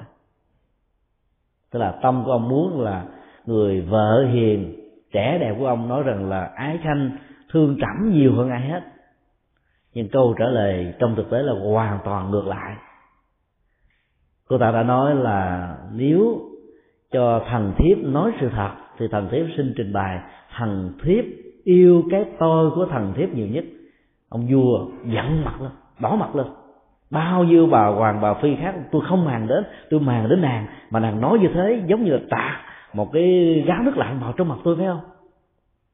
Đau đớn lắm, nhưng không muốn mất nàng. Cho nên muốn thuyết phục nàng để quay trở về với tình yêu mà ông cho rằng là ông yêu nhất và thể hiện cái tình yêu đó nhiều nhất đối với nàng. Cho nên ông cũng muốn nàng làm một công việc song phẳng là thể hiện tình yêu đó một cách tương thích chứ không nên cho bất cứ một người nào khác. Visakha đã yêu tầng bà, yêu cầu tầng bà Sa La đến gặp Như Lai Thế Tôn để xin ngài làm chứng, xin ngài phân giải và xin ngài như là một cái người à, trung lập, thấy rõ được cái bản chất của tình yêu ở trong cái mối quan hệ giới tính là cái gì. Ý của người vợ hiền, trẻ đẹp ở đây không phải là muốn lý luận với người chồng có cái địa vị lớn nhất trong xã hội, mà là muốn cho ông biết một cái sự thật rằng là trên thực tế đó, chúng ta yêu chúng ta nhiều hơn là yêu đối tượng của mình. Và từ đó, trong những cái nỗi yêu thương như thế, con người có tính cách là chiếm hữu, tư hữu hóa. Tính gặp đức phật. Câu hỏi đó đã được trả lời như cách thức Visaka trả lời cho vua Tần Bà Sa La vì kính Đức Phật cho nên ông phải chấp nhận thôi chứ ông không thỏa mãn. Lắm thì trở về lại hoàng cung đó, ngồi suy nghĩ một mình, thì đối diện với một mình.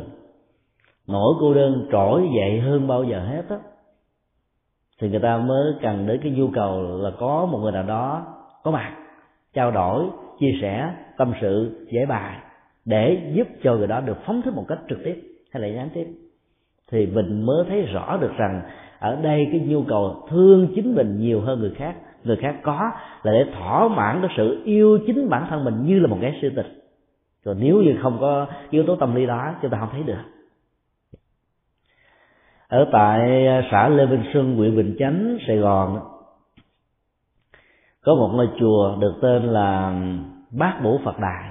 Người dân gian không thích gọi bát bổ phật đài, mà gọi là phật cô đơn.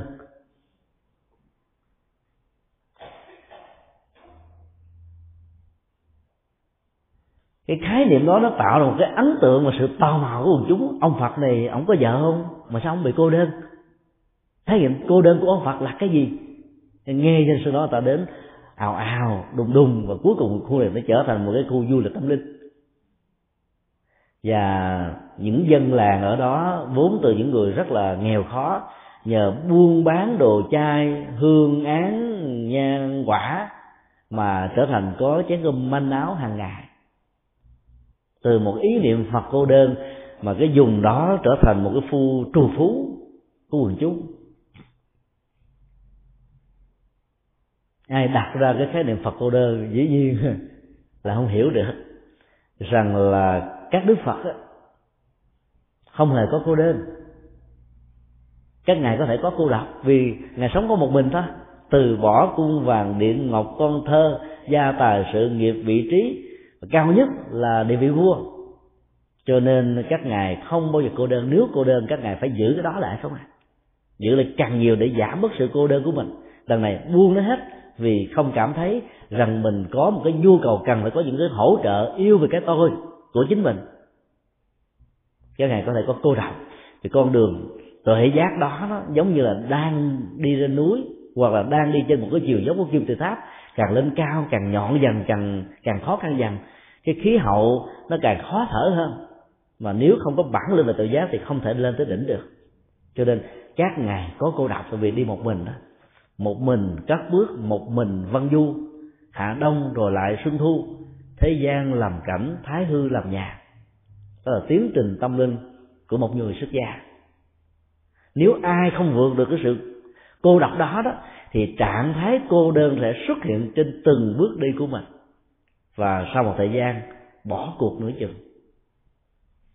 Cho nên à, hành giả Phật giáo là phải làm sao vượt qua được trạng thái cô độc nhất là hành giả, tu sĩ, thì trạng thái cô đơn không còn nữa. Còn Đức Phật, có cô độc ngài đi một mình, nhưng sự cô độc đó cũng đã được vượt qua. Vì cái lý tưởng và tuệ giác đó đã mở cửa hạnh phúc để giải thoát cho biết bao nhiêu người. Chỉ trong có 6 tháng đầu sau khi thành đạo thôi, ngài đã hóa độ được một ngàn hai trăm năm mươi vị tỳ kheo. Và theo cái cấp số cộng như thế, suốt 49 ngày ngài có mấy chục ngàn vị đệ tử xuất gia và hàng ngàn, hàng triệu những người phật tử mới. Làm sao mà cô đọc được? Ấy thế mà người ta lại dùng sai phật cô đơn, dùng phật cô độc còn chưa đúng. Vì ít nhất phật còn làm bạn với cỏ, cây, hoa, lá, trời, mây, non, nước, ruộng đồng xung quanh đó.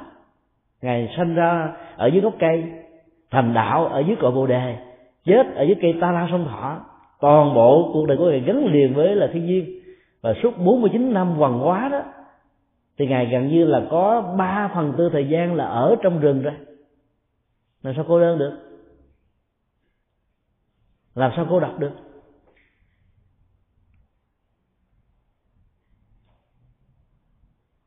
Vượt lên trên các giới hạn và đối tượng của tình yêu giới tính lắm.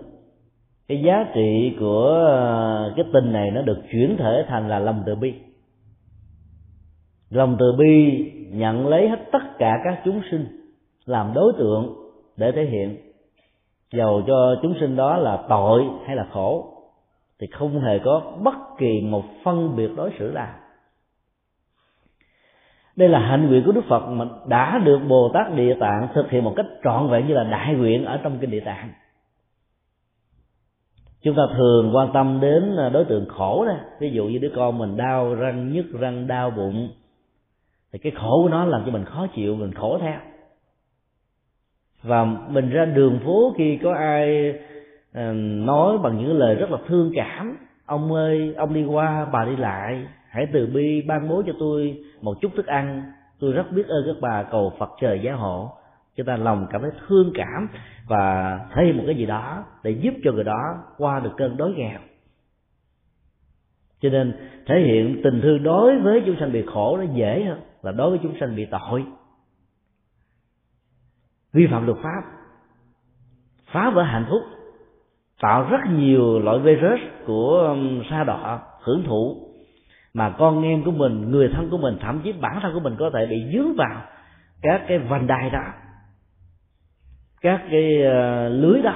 Và do đó, cái hận thù đối với chúng sanh bị tội nó nhiều hơn. Chúng sanh tội nhiều nhất theo phật giáo là nhất xuyển đề thôi, vì không tin có à, phật, thánh, thần, nhân quả, đạo lý, nghiệp báo, luân hồi. Cho nên họ có thể làm tất cả những điều sai trái nhất để thỏa mãn cái cái tôi của ờ, bản thân mình thôi, mà xem rằng cái tôi đó là đỉnh cao trí tuệ của thời đại.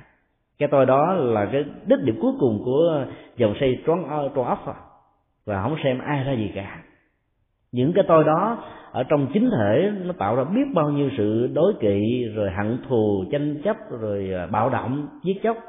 Mà đôi lúc đó, dài mươi năm dài trăm năm trôi qua nó vẫn không hết. Nó mang theo ở đề sau ở kiếp sau nữa. Cho nên phải thấy rõ nó thì mới có thể thể hiện lòng từ bi với chúng sanh bị khổ và đặc biệt là chúng sanh bị tội được. Bản chất trong tình yêu luôn luôn là sự yêu thương chính mình. Mà nếu sự yêu thương đó không được thể hiện một cách trọn vẹn trong hai tình huống, hoặc là bị chia tay do hoàn cảnh xã hội, hoàn cảnh gia tộc của hai bên, là hoàn cảnh cá tính hai bên không hợp, thì nó sẽ rơi vào tình huống như là hàng mặt tử. Quý vị nhớ hai câu thơ đó không? Người đi một nửa hồn tôi mất còn nửa hồn kia bỗng dại cờ cái ngã ái đó nó hình dung cho con người một cái bầu trời của hạnh phúc. Và trong đó nó chỉ có hai quả tim vàng. Và có thể chỉ là một mái nhà tranh họ vẫn thỏa mãn.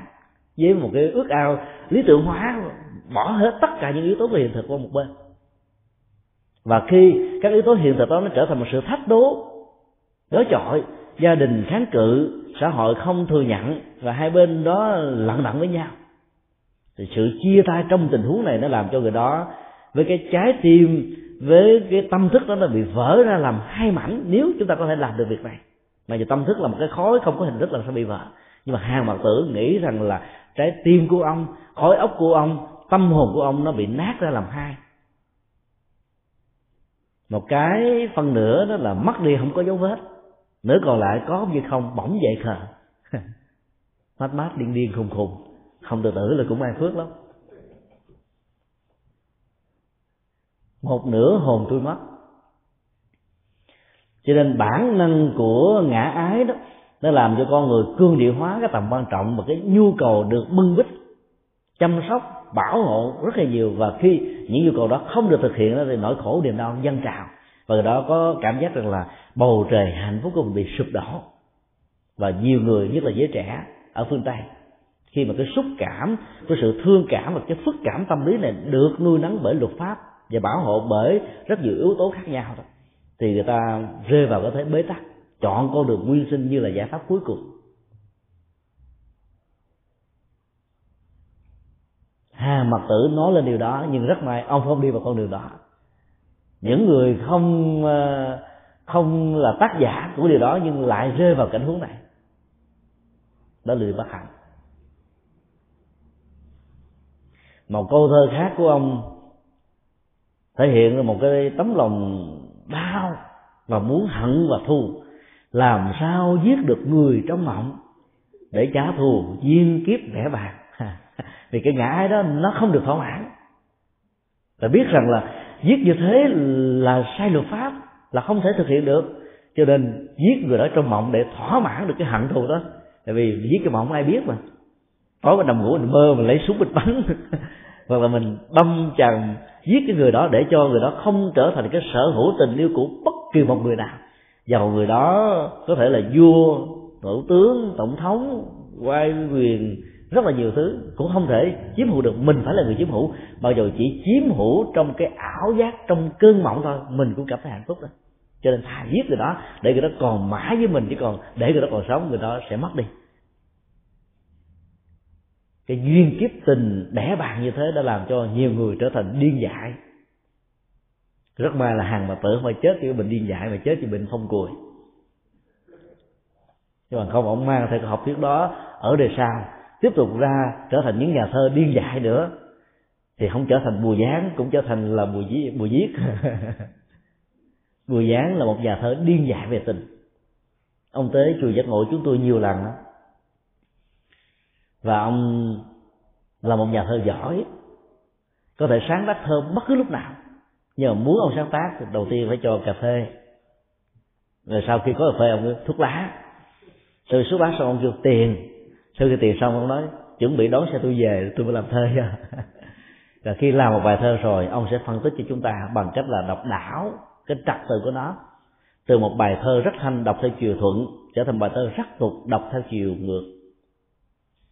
Cái ảo giác về cái mối tình mà ông không thỏa mãn được từ bao nhiêu năm, đã làm cho ông trở thành một người rất là thiếu thốn đó. Là thỏa mãn nó bằng những bài thơ. Mà nếu không có dịp ngồi hỏi ông để ông phân tích những cái cách thức chê chữ đặc sắc và rất là à, nặng về về về cái ngã này thì chúng ta sẽ không hiểu được hết cái tâm trạng của ông.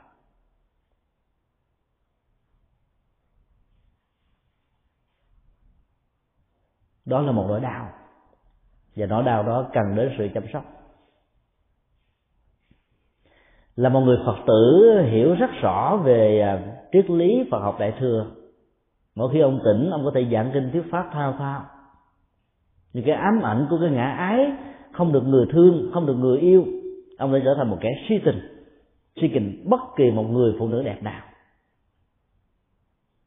Và cái cuộc si tình đó, nó được nhân đôi từ một cái si tình bản thân, muốn có người thương mình, dẫn đến cái si tình có một đối tượng được chăm sóc, được thỏa mãn. Và cả hai đó nó trở thành cái si tình gấp đôi cái ngại đó là khống chế. Thơ của ông mang mát những nỗi đau của ngã ai?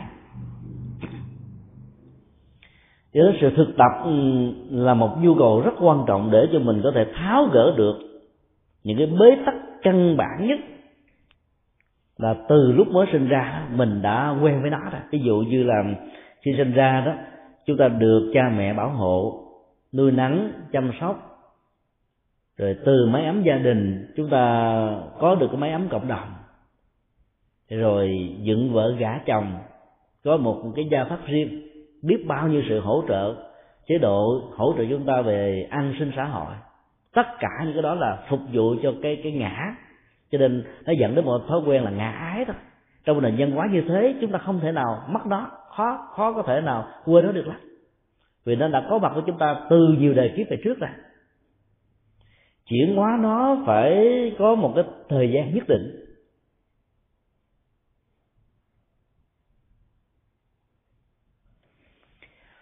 Trong triết học nhà Phật đó, chúng ta thường được thực tập một cái công thức rất đơn giản nhưng rất có chiều sâu.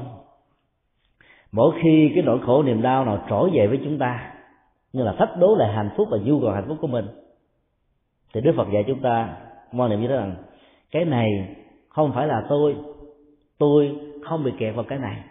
Thân thể này không phải là tôi tôi không bị kẹt vào thân thể này. Cảm xúc này không phải là tôi tôi không bị kẹt vào cảm xúc này. Tương tự, tri giác, ý niệm hóa, tâm tư, tình cảm, nhận thức phân biệt không phải là tôi và tôi không bị kẹt và lệ thuộc vào chúng. Cho nên nỗi đau nó có rồi nó sẽ vượt qua.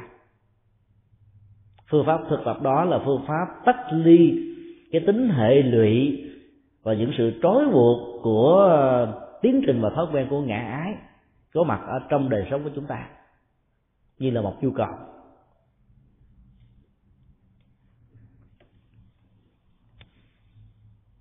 Nói tóm lại là bốn dây mơ rễ má, ngã si, ngã kiến là sai lầm về cái tôi về phương diện nhận thức luận. Ngã mạng và ngã ái là sai lầm về cái tôi về phương diện thái độ nó trói buộc con người về nhận thức, về thái độ. Và trong tất cả các mối quan hệ và ứng xử giao tế luôn luôn để lại những niềm đau, những rắc rối, những khó khăn, những bế tắc.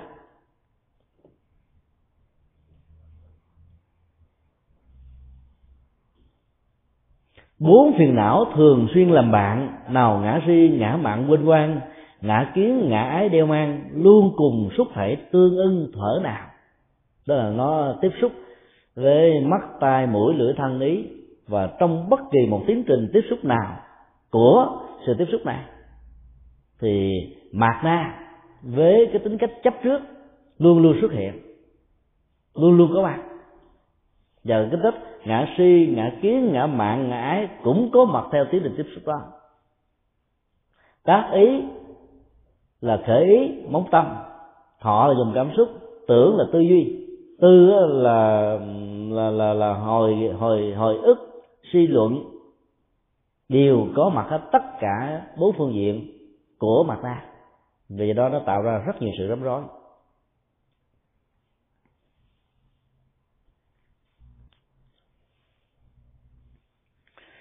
Ở trong bài kệ thứ bảy đó, nói về cái tính cách của mặt na là hữu phú vô ký nhiếp tùy sở sanh sở hệ.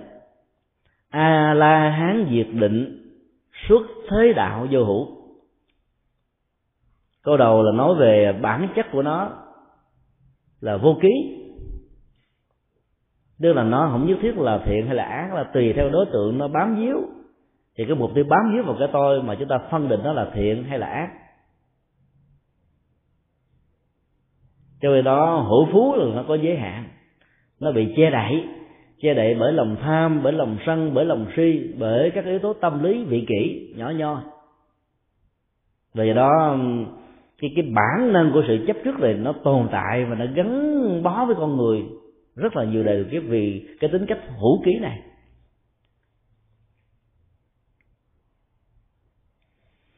Cái câu tùy sở sanh sở hệ rất là triết học. Sở sanh là nơi nào được sinh ra sở hệ là bị dướng mắt, bị trói buộc, bị dính ở ngay cái chỗ đó. Tùy là chạy theo, bám dưới theo. Tùy sở sanh, sở hệ. Ở trong bản dịch tiếng việt của chúng tôi ờ, đã không thể hiện thành công cái câu dịch này. Chúng tôi chỉ dịch ờ, thoát ý thôi là luôn bám theo tàn thức xưa nay tức là nó bám theo thức a lại gia vì thức a lại gia trong định nghĩa của tâm thức học đó, nó là thức nền tảng, thức căn bản và thức mặt na là bám trên nền tảng căn bản này và tư hữu hóa đó suy tình anh mặt na hay sinh tình a gia và cho rằng nó là của mình. Ngày hôm qua chúng tôi đã dùng hình ảnh ờ, mặt na thức như là một cái cánh cửa cái. A lệ thức là cả một ngôi nhà và cánh cửa cái đó do một cái chức năng đưa vào, mở, đóng. Có cảm giác rằng mình là toàn thể cái nhà. Mà trên thực tế nó chỉ là một bộ phận. Nó đưa các dữ liệu của các giác quan, mắt, tai, mũi, lưỡi, thân ý, nó đưa các hạt giống mới bắt đầu ờ, được giáo dục, được huấn luyện, được tứ tẩm vào bên trong để hỗ trợ cho những hạt giống có sẵn, rồi đã tống khứ những hạt giống có sẵn ra bên ngoài như là thói quen, như là phong tục tập quán, như là văn hóa, như là ý thức hệ, hàng loạt những cái đó. Và nó nắm cái quyền và cho rằng nó là tất cả. Bởi vì nó thích thì nó mở cửa, nó không thích nó đóng cửa. Chính vì cái năng lực đó mà nó có ảo giác rằng nó là chủ thể thôi, trên thực tế nó chỉ là một bộ phận. Tính cách là sở sanh sở hệ như thế rất là bi đát. Chúng ta nhớ trong lịch sử trung hoa có một nhân vật án tử yến tử nổi tiếng như là một nhà chính khách, lỗi lạc lắm. Các bế tắc về ờ, chính trị ở đâu chỉ cần mời ông đến ờ, thương thuyết thôi. Là mọi cái cái khúc mắt đó có thể được tháo gỡ. Ông có một thân hình bé nhỏ, xấu xí lắm. Đi tới đâu thì ông cũng ngồi trên một chiếc xe ngựa và phía trước là một cái người đánh ngựa. Quan sát thái độ và biểu hiện thái độ của người hầu ngựa của ông và bản thân ông, người ta thấy là trời và vực, nước và lửa. Thái độ của án tử, khiêm tốn, nho nhã, chừng nào đó, thì cái ông mà đánh ngựa này cao ngạo, hãnh diện hống hách huênh hoan chừng chừng đó. Một hôm nọ, khi nghe nói về thái độ tâm lý này, người vợ của người đánh ngựa cảm thấy không hạnh phúc về người chồng của mình. Cô ta đến ở một cái con đường mà chiếc xe của án tử đi ngang qua để quan sát xem lời đồn đãi có phải là sự thật không. Sau khi thấy điều đó, tối về, cô ta nói, em không ngờ lấy anh như là một cái người ờ, không có được cái bản lĩnh. Yến tử là người được cả thiên hạ này tôn trọng, kính mến, mà nhân cách là hài hòa, khiêm tốn, còn anh nó chỉ là một người hầu của ông thôi mà tính cách của anh trở thành như là một kẻ hắc ám. Tôi rất là khổ đau khi có được một người chồng như vậy. Ông này ông sợ quá, ông phải đổi tánh liền. Ông đó là người cấp tiến. Chứ bằng không, nếu cái tôi, ngã ái của ông mạnh, ngã si, ngã kiến mạnh đó thì ổng sẽ đăng bà vợ ra. Theo thế vũ phu. Rất may bà vợ không phải là sư tử hà đông, mà là sư tử hà hà tây thứ thiệt. Cho nên đã dùng cái cách để cải hoán cái tâm cống cao, đó là ngã mạng và ngã ái của người chồng của mình. Rồi nhờ đó, cái hòa khí trong gia đình đã được thiết lập và nhân cách của người chồng là được thay đổi một cách khá đáng kể. Sau cái lời nói khôn ngoan,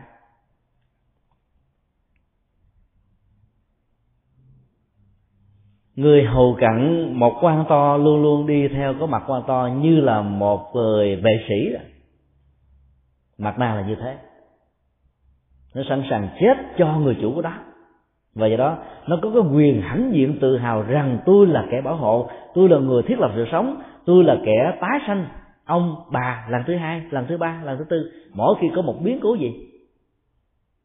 Mạc Na đã từng suy nghĩ như vậy, cho nên nó chấp trước là nó si tình cái anh Alaya và muốn tư hữu hóa Alaya trở thành mình. Trong khi đó, bản chất của Alaya là vô phú vô ký, tức là không thiện, không ác, nhưng không có sự ngăn che, không có những giới hạn. Còn mạt Na, nó bị rơi vào cái tính cách ngã và chấp.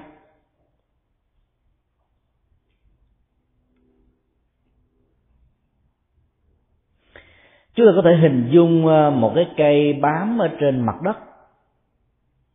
Phần nước ánh sáng, sự chăm sóc của con người làm cho cây này đó ngày càng lớn lên và rễ của nó bám sâu vào lòng đất nhiều hơn. Khi nó bám sâu vào lòng đất đó, nó nghĩ nó chính là một phần của đất. Nó là đất nó là tất cả. Và đất đó có một cái tâm rộng lượng để chứa đựng nó. Ở trong thuyết tương sanh và tương khắc của ngũ hành trung hoa đó thì mọc khắc thổ. Bởi vì cây nằm ở trên đất là cây hút hết các cái phì nhiêu của đất. Và do đó nó để lại cho đất nó bị cằn cõi nếu như cái đồng ruộng nào mà chúng ta gieo lúa một năm ba mùa thì một thời gian sau cái phì nhiêu của cho nó không còn nữa. Chúng ta phải cho nó có một thời gian để nghỉ để tự tái tạo lấy cái nguồn cái nguồn uh, năng lượng thì nhiêu này chứ bằng không chúng ta trồng canh tác trên đó và cái thu hoạch nó chẳng đáng là bao hết khi bám rễ trên lòng mặt đất như vậy, tức mặt na với cái bản năng chấp trước vì nó nó dính, nó đóng nó giữ và nó không muốn rời khỏi đất. Cho nên nó nghĩ với đất là một và trên thực tế nó không phải là đất và nó làm thương tổn đất. Cho tính cách bám víu chấp trước và tư hữu hóa của thức bạc đa làm cho cái tàn thức a là da không còn trinh nguyên nữa, không còn trong trắng nữa, không còn thanh tịnh nữa không còn là chân tâm thường trú nữa. Và ai sống với mạt na nhiều chừng nào thì, thì chúng ta tách rời cái chân tâm thường trú nhiều chừng đạo và chúng ta xa với đạo. Gần với địa ngục gần với quỷ gần với ma. Mặc dầu nó luôn luôn là sống mà tự tự hào tự xưng rằng là tôi là phật tôi là bồ tát bây giờ chưa thực tế nó là ngược lại. Cho anh mạc na này nó rất là ma lanh khôn ngoan, tính toán và lắc léo xây cuộc cờ như là trở bàn tay vậy đó. Mà nếu không nhận dạng và tinh tế, chúng ta không phát hiện ra được đó bởi vì nó có cơ sở mà. Tôi là năng lượng bảo hộ, tôi là cái cửa ra vào, tôi là người giữ cổng, tôi là thế này, tôi là thế kia. Cho nên đôi lúc chúng ta phải tương nhượng với nó, vì nó có công quá, cho nên mình phải bưng bít nó bằng không. Nó biểu tình đình công, làm mình mất mệt rồi cho nên sợ tính cách như thế, chúng ta phải chăm sóc cho cái ngã ái của nó. Và khi càng chăm sóc nhiều chừng nào, nó cảm thấy nó quan trọng, cho nên nó phát sinh ra thêm trạng thái ngã mạng và khi có ngã mạng rồi, nó cho đó là số một nó dẫn qua cái ngã kiến. Và khi ngã kiến rồi, nó rơi vào tình trạng là của ngã si đó. Bốn cái này là bốn mắt xích. Một cái có mặt rồi nó kéo ba cái sau. Có mặt theo. Và nó rất là rắc rối vào trong đó như là vào trong bát quá tranh đồ, vào thì dễ mà ra thì khó dạng dậm muôn trùng. Nuôi một yếu tố cho mặt na thì dễ, nhưng mà để chuyển hóa mặt na đó phải tốn năm tháng, ngày giờ thậm chí kiếp này, kiếp kiếp khác mà vẫn chưa hết.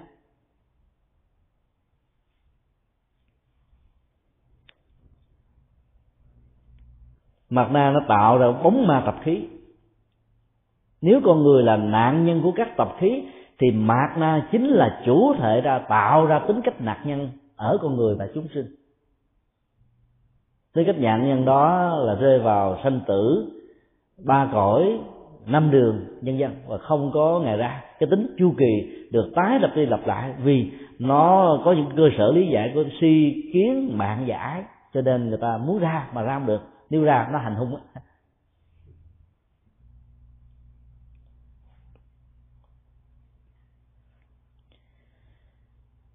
khi phân tích về cái thế giới của cõi âm, chúng ta thấy sự chấp trước của các hương linh này là ở chỗ đó.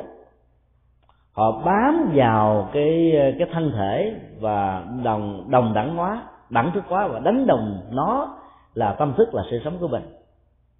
Cho nên nó có mặt ở chỗ đó, nó bị dướng ở chỗ đó. Đó là sở sanh, sở hệ. Có mặt với tư cách của con người thì mạt na bị dướng cái ngã theo con người. Có mặt với tư cách là chư thiên mạt na vướng với tư cách là chư thiên. Có mặt với tư cách của ngạ quỷ, của súc sinh, của atula thì mạt na tạo ra rất nhiều cái mạng lưới, rất nhiều cái bẫy, rất nhiều cái hố sâu của các cái cảnh giới tương thích đó. Nó giống như là con đĩa, chặt nó làm hai, nó xuất hiện thành hai chặt nó ra một trăm nó có mặt ra một trăm hình thù. Bầm nhiễn nó ra thành ti đi nó có mặt ra ti đi và nó có khả năng nhân bản nữa. Nếu chúng ta uh, sao chép những cái mẫu uh, tế bào và DNA ở trên nó nhân ra thì nó sẽ thiên hình dạng trạng gian trùng dạng trùng. Chính vì thế và phải cắt đứt cái sở sanh của nó để cái tính cách sở hệ của nó không có mặt sở sanh là nền tảng, vì nó có mặt chỗ nào thì nó mới dẫn đến sự dướng mắt chỗ đó. Cho nên dứt cái sở sanh thì cái sở hệ không còn. Cái tiến trình đó được gọi là chuyển hóa thức thành trí. Duy thức học của phật giáo đại thừa cho rằng là nếu bạc na là tâm thức tư lương nhận định đánh giá trên thế giới của nghị nguyên, bạn thù, ta người, tốt xấu, đen trắng à, lỗi phải. Đi dân với hàng loạt các cặp tính từ động từ đối lập thì sự chuyển thành trí của nó không gì khác hơn là bình đẳng tánh tánh trí.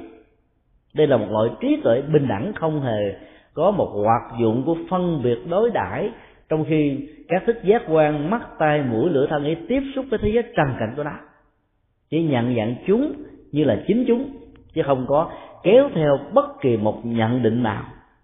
Thì lúc đó đó, cái tính cách này đó nó sẽ làm cho mặt mũi và gốc rễ cũng như là các bóng ma của mặt na đó được thay đổi, được chuyển hóa, được tháo gỡ. Đó là cả một tiến trình thực tập.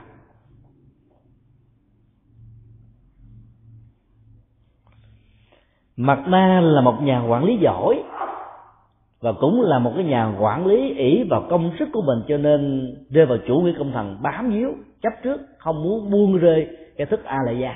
Tức là buông rơi cái chân tâm thường trú thể tính tình minh khi được diễn hóa. Cho nên một mặt á, thì con người muốn uh, những cái nỗ lực thực tập để cho cái phần tâm linh nó đạt ở một trình độ cao chuyển thành trí nhiều mặt khác đó các cái năng lực tiêu cực của mạt nam nó ghi con người trở lại cho nên nó tạo ra một tiến trình mâu thuẫn nội tại ở trong tâm thức của con người. Khi con người ứng xử với tư cách này, khi con người ứng xử với tư cách đối lập, thỉnh thoảng nó tạo ra cái sự phức cảm của đa tính cách, đa nhân cách đó mình thỉnh thoảng nó làm cho con người bị rơi vào ờ, bị man, chạm mạch bởi vì nó bị dướng vào suy kiến bản án nhiều quá. Do đó phải chặt đứt đó thì mới tháo gỡ được. Cái tiến trình chuyển hóa mặt na là làm chủ được sự suy nghĩ. Làm chủ suy nghĩ cực kỳ khó. Vì lòng, dòng suy nghĩ nó luôn luôn có đối tượng để bám vào. Nếu không bám cái a thì nó phải có cái b, hoặc là cả a luôn b, hoặc là cả n a n b. Tức là nhiều vô cực.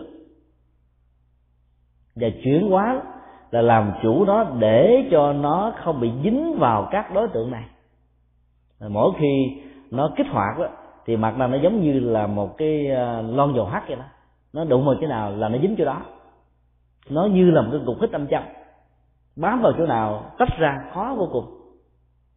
Cái khởi đầu của đó là đi đến với những cái gì đối lập với cái gì khác biệt. Nó tạo ra một sự thu hút. Rồi sau khi thiết lập được sự thu hút rồi thì nó không muốn tách rời không muốn tách ly. Và do đó phải thực tập rất là có bài bản thì chúng ta mới làm chủ được sự suy nghĩ của mình. Để cho mọi căng thẳng trằn trọc ở trên ờ, trí năng của con người đó được giải phóng.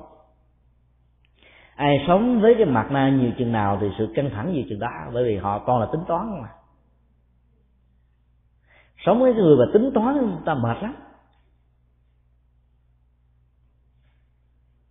Tính toán hơn thua lề lỗ, nhiều ít, làm cho chúng ta phải lúc nào cũng cẩn trọng á, dè dặt, để ý, để tứ. Thì do đó sự thoải mái không còn nữa. Tìm được một người trợ lý và cộng sự không có cái tâm tính toán, mà sống với cái tâm vô tư hồn nhiên đó, là sự thành công chúng ta đạt được là sáu mươi phần trăm. Tổ à, tăng sáng trong tác phẩm tính tâm minh dạy chúng ta một điều chí đạo vô nan, di hiềm giảng trạch. Bản chất của đạo lớn là đạo bồ đề, đạo giác ngộ, không có gì khó đạt được lắm đâu. Cái khó khăn lớn nhất là chúng ta có thói quen là lựa chọn, tính toán này giảng trạch là lựa chọn. Cái đáng ngại là duy hiệp. Đáng ngại lớn nhất là chúng ta lựa chọn, tính toán dữ quá đi. Là phật sự mình cũng phải nghĩ coi cái này nó là nhiều hay là ít? Nó lớn hay nó nhỏ? Hợp với mình không hợp với mình? Mình có quan trọng và quan trọng như thế thì không thể làm phật sự nhỏ như thế này. Tính toán đủ kiểu hết trơn, rú cuối cuộc là không làm được gì hết hoặc là một người mẹ thương một đứa con, mỗi ngày dành dụm ra vài vài ba đồng đô, mua một tấm giấy số, và ước nguyện đông ra tính điếm rằng là, phật ơi, trời ơi, gia hội cho con, nếu cô chú nào đất con sẽ giúp cho con của con được hạnh phúc, được ăn vui. Và con hứa là con sẽ đắp áo cho ngài. Chúng ta đông lo tin điếm với phật, với bồ tát, với các hạt giống thiện. Và do đó, cái lòng vô ngã và trái tim của từ bi mất hết. Mỗi một sự tính toán đó, nó là điều cho phục vụ cho cái ngã ái hết trơn. Và trong lúc nào ngã ái được hoạt động thì ngã si và ngã kiến có mặt à.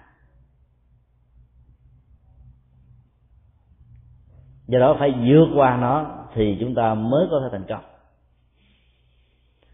Cái ý căn của con người là hoạt dụng của bạc na làm cho con người có trí năng, lý luận, tư duy, kinh nghiệm, bắt chước, thái độ, biểu đạt trong ngôn ngữ với nhiều sắc thái, nhiều à, ý tưởng khác nhau. Và ngay cả trong ngôn ngữ của tay chân, không phải là ngôn ngữ mô tả bằng lời nói, hay là ngôn ngữ của chữ viết, thì chúng ta thấy các sắc thái, những cái ram tư duy như thế đó đều là hoạt dụng của mặt na mặt na nó có công trạng rất lớn đối với thế giới vật chất, vì nó là chủ thể của phát minh, phát kiến. Mỗi một ngày, một giờ, một giây, một phút trôi qua trên thế giới này có hàng trăm cái bằng phát minh, phát kiến do mặt na đóng góp. Sáng tạo, ý tưởng dồi dào phong phú cũng đều là hoạt dụng của mặt na nhưng sau khi thiết lập và có vai trò đóng góp trong những lĩnh vực nó phát minh, phát kiến, thì nó lại bám víu và trở thành một chủ nghĩa công trạng. Cho nên là khi chúng ta sử dụng nó thì chúng ta bị lệ thuộc vào nó. Lệ thuộc rất nhiều. Cái chủ nghĩa gia truyền ở trong truyền thống của người trung hoa là một trở ngại của bạc na chúng ta không dám truyền nghề cho ai. Cho đến lúc nào tìm ra được một người rất là tâm đắc tâm đầu ý hợp và không sợ rằng người đó trở đũa với mình, người đó phản phé mình, người đó thay thế và không có lòng ơ hích đối với mình, thì cái việc truyền mới có thể được thực hiện. Do về cái tâm trạng mạt na bám chấp như thế, chính vì vậy mà cái trí tuệ dân gian của người trung hoa vốn phong phú và nhiều hơn các dân tộc khác trên thế giới mà vẫn không tiến xa như là thế giới phương tây trong thế kỷ thứ 20 chúng ta biết là là 20 thế kỷ về trước đó, người Trung Hoa đã tạo ra được viên pháo à. Mà cấu trúc viên pháo người phương Tây áp dụng nó để tạo ra các quả bom. Ở đây mình không nói cái tác dụng của việc bào chế này nhưng mà chúng ta nói là cái phát kiến của con người mà. Vì người phương Tây có khuynh hướng là công bố nó với những tác quyền để cả thế giới cùng được học cùng thừa nhận và sử dụng giá trị của nó từ đó ngược lại một số và có thể nói phần lớn người Trung Quốc lại có khuynh hướng gia truyền này chính vì vậy mà vô thường đến các kiến thức đó lần lần bị mất đi. Chết ôm theo mạt na ở dưới cõi âm. Rồi xuống dưới cõi âm mặt na đó vẫn tiếp tục kích hoạt. Mình là một nhà sáng kiến, mình là nhà sáng chế. Tiếp tục ảo giác trong đầu. Sáng kiến sáng chế hoài, không đào thai được luôn. Ừ.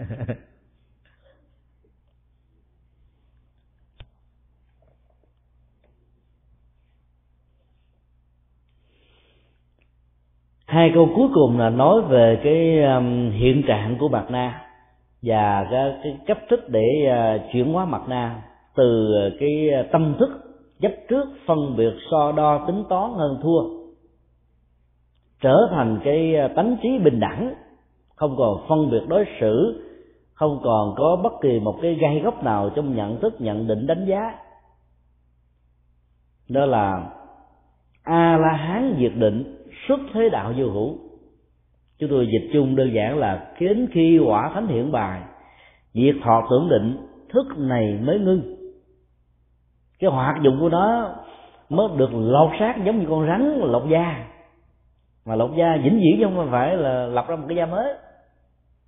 Khi mà người đó chứng được đạo quả a la hán bởi vì ở trong quả a la hán đó, ở các bài kệ đầu chúng ta đã được học là thức a lệ gia nó được xả một cách trọn vẹn. Mà trong định nghĩa của cái câu ở bên trước là tùy sở sanh sở hệ cho thấy là nơi nào a lệ gia có mặt thì mạt na có mặt. Như là một vệ sĩ rồi nghĩ rằng mình chính là a lệ gia. Cho nên khi a lệ gia được tháo gỡ cái tính cách tù đầy của nó trong sanh tử luân hồi thì mạt na theo đó được giải phóng. Vì nếu không còn vua thì vệ sĩ của vua không còn đó là ý niệm của tâm dương tâm sở tâm dương tức là tâm như là ông vua. Tâm sở là những yếu tố tâm lý, những yếu tính của tâm lý, hoạt động của tâm lý ứng ứng dụng của tâm lý, gọi là tâm sở, vì nó lệ thuộc, nó có mặt như là một thuộc tính. Mặc dầu à, ở trong tâm thức học không bảo mạt na là một tâm sở, nhưng về tính năng đó, nó như là một tâm sở nó tùy tùng theo ông vua của a lệ gia và không muốn bám víu.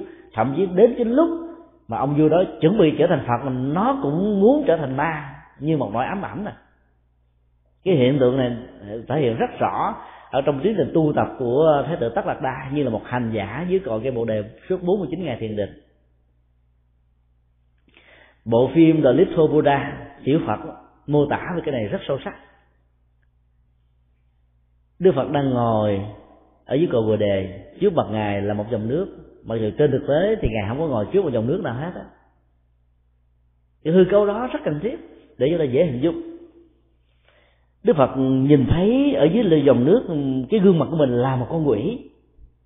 Rồi sau đó ngài chỉnh tâm lại, chuyển hóa tâm thức. Cái gương mặt của con quỷ đó trở thành xuất sinh.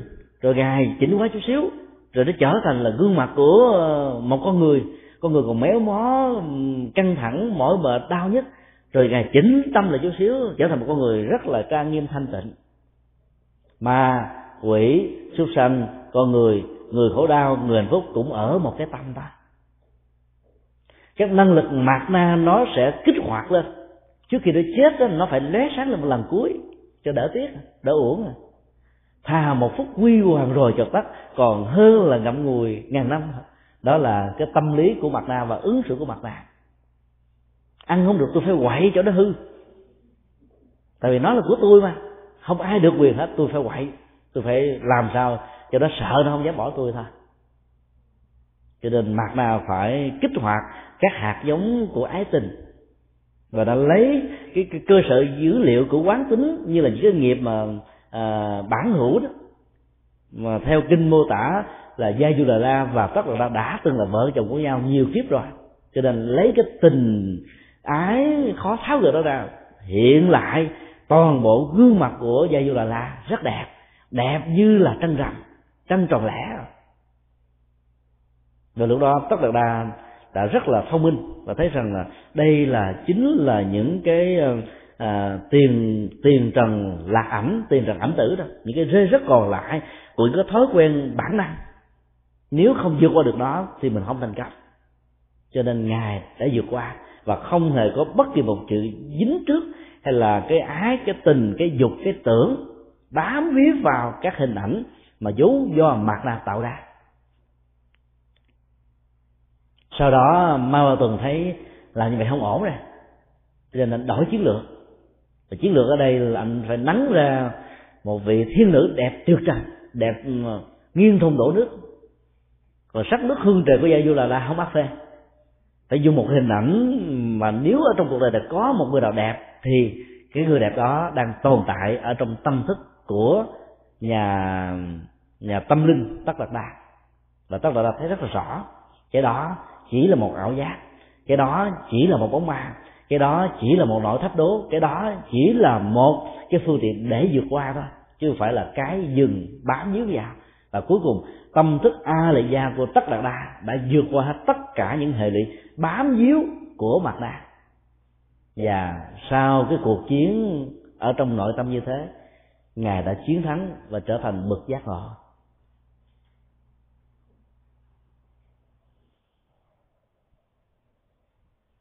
Cho nên đến quả thánh a la hán đó thì mặt mũi của mặt nam mới hết, vì a la gia không còn. Tình huống thứ hai là diệt họ tưởng định. Bản chất của cái loại thiền định này đó là một sự ngưng động tạm thời các hoạt dụng của dòng cảm xúc. Và tiến trình tri giác của con người bao gồm luôn cả sự ờ, ý niệm hóa và nhận thức phân biệt. Trong suốt thời gian trước khi nhập định cái ước nguyện nó sẽ quyết định cái tính cách thời gian của cái loại thiền định này. Ví dụ, nếu hành giả đó muốn nhập vào cái định này 6 năm, thì nó có thể tồn tại 6 năm. Vì không có dòng cảm xúc và cái cái, các hoạt động chi giác, cho nên thân thể đó không có nhu cầu của ăn uống, mặc, ở, ngủ, nghỉ, mỹ cảm và các loại hình thưởng thức khác. Và do đó nó vẫn tồn tại một cách bình an và bất động tổ bồ đề đạt ba theo à, tương truyền đã ngồi quay vào vách tường chính năm để tìm kiếm một đương cơ thích ứng với pháp môn thiền cao siêu quyền diệu mà cuộc đọ chán đầu tiên với vua lương bộ đế làm cho hoàn toàn thất vọng. Cho nên trở về với cái trạng thái tâm thức của à, diệt thọ thượng định sau khi hết cái quyền ước đó thì ngài mới tìm thấy được uh, tổ huệ khả để truyền trao y bác. Gần đây à, có cậu bé 14 tuổi, người Nepal Ba tên là Tất Đạt Đa, cũng nhập vào cái loại thiền à, diệt thọ tưởng định này suốt hơn 8 tháng trời. Các nhà khoa học về à, tâm lý và các nhà khoa học về thực nghiệm nghe hiện tượng lạ thông qua đài BBC và CNN đã đến để phỏng vấn và muốn tiếp xúc với hành giả này nhưng ờ, người ta đã không cho phép thực hiện và chỉ quan sát cách đó khoảng chừng 4 mét thông qua một cái màn bằng giấy vàng ừ, bao phủ xung quanh cái cội cây bồ đề. Có một sự trùng hợp đặc biệt là là mẹ của sĩ đạt đa này cũng tên là ma gia. Và sĩ đạt đa cũng muốn trở thành phật thích ca.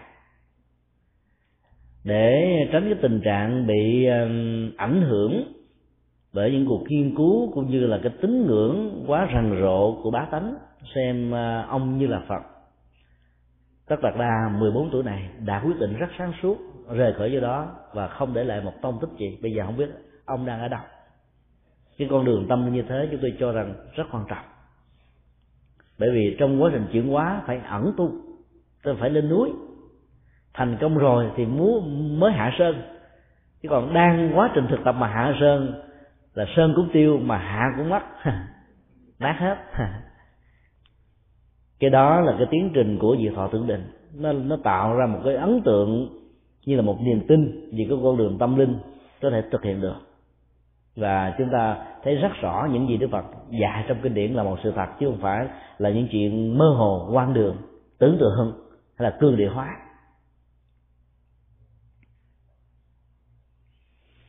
Khi mà các hoạt dụng của ờ, dòng ờ, cảm giác và tri giác không còn nữa thì tất cả các tâm sở, tức là yếu tố tâm lý, thuộc tố tâm lý, hoạt dụng tâm lý, biểu hiện tâm lý nó không còn. Và do đó tâm dương, tức là a lệ gia, mạt na và ý thức nó cũng ờ, được chuyển hóa. Cho nên trong tình huống của diệt họ tưởng định hành giả này đã tách rời cái hoạt dụng của mặt na. Nhưng cái sự tách rời đó chỉ có giá trị tạm thời thôi tại bởi vì không ai tồn tại trong trạng thái diệt họ tưởng định một cách lâu dài. Đức phật đã từng đạt được cái tiến trình định này, nhưng ngài thấy nó có những giới hạn và cho đó ngài bỏ đi. Và cái phát minh cũng như là đóng góp lớn của đức phật cho phương diện thiên học chính là bốn loại thiền định, sơ thiền, nhị thiền, tam thiền, tứ thiền. Bởi vì ngài thấy rất rõ là trong lúc diệt họ tưởng định thì nỗi khổ niềm đau không có mặt, nhưng đối diện lại trở về về lại với đời sống thực tế thì nỗi khổ niềm đau lại tái xuất hiện thôi nó không mắc như là lấy đá đè cỏ thôi và do đó sự thiết lập chánh niệm tỉnh thức ở trong đi đứng nằm ngồi và lấy mấu chốt của bây giờ và tại đây làm cho con người vượt qua điều đó một cách rất là rất là hiện thực. Nói một cách khác là chẳng có một cái giá trị gì khi mà con người cứ ngồi quanh năm suốt tháng, không hề bị dính chấp và do đó cũng không hề giúp ích cho ai một cái gì. Vì ngồi là sao giúp? Phải làm phải đi phải đứng. Chính vì vậy mà đức phật dạy thêm thiền hành đó. Cái dấn thân à, trong lúc đi vẫn có thiền trong lúc làm vẫn có thiền. Chữ hành trong chữ hán hay lắm. Hành đó là đi mà hành cũng là hành động hành cũng là thực tập hành cũng là chuyển hóa. Cái thiền hành nếu mà dùng chơi chữ như vậy đó nó không có cái từ nào trong tiếng anh dịch được đó. cái lúc thì dịch là walking cái group dịch là practice có giúp dịch là transformation vậy đó. Nó tùy theo cái cảnh mà dịch. Do đó, chúng ta thấy là sự chuyển hóa năng lực mạt na nó chỉ tạm thời trong trạng thái của việc họ tưởng định chứ không phải là cái kết thúc và dấu chấm cuối cùng. Thứ ba là xuất thế đạo.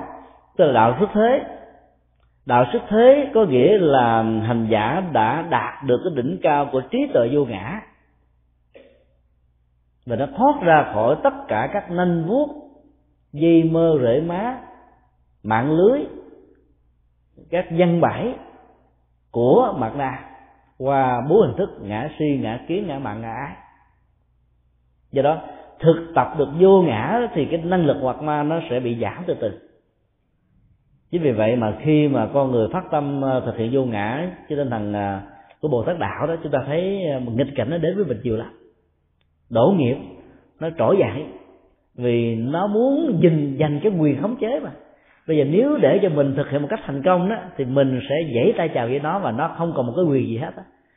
Nó là cái cửa quyền muốn vào cái chân tâm phải bước qua sát chết của mặt na và dạ, nó không muốn cho nó bị chết. Vì khi um, a la gia mà trở thành chân tâm thường trú rồi thì anh mạt na này không còn một chức năng gì hết không còn một hoạt dụng gì hết nó đâu có muốn mất chức đâu không muốn mất chốt.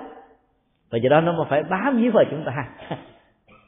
Cho nên xuất thế đạo là một cái tiến trình thực tập và là nghệ thuật chuyển hóa cái tôi bằng trí tuệ. Chỉ có trí tuệ mới có thể xóa được cái tôi thôi. Còn tất cả những cưỡng lực hay là áp lực, nó chỉ là cái cách giải quyết tạm thời và có giới hạn nhất định chứ không không thể lâu dài bền bỉ được.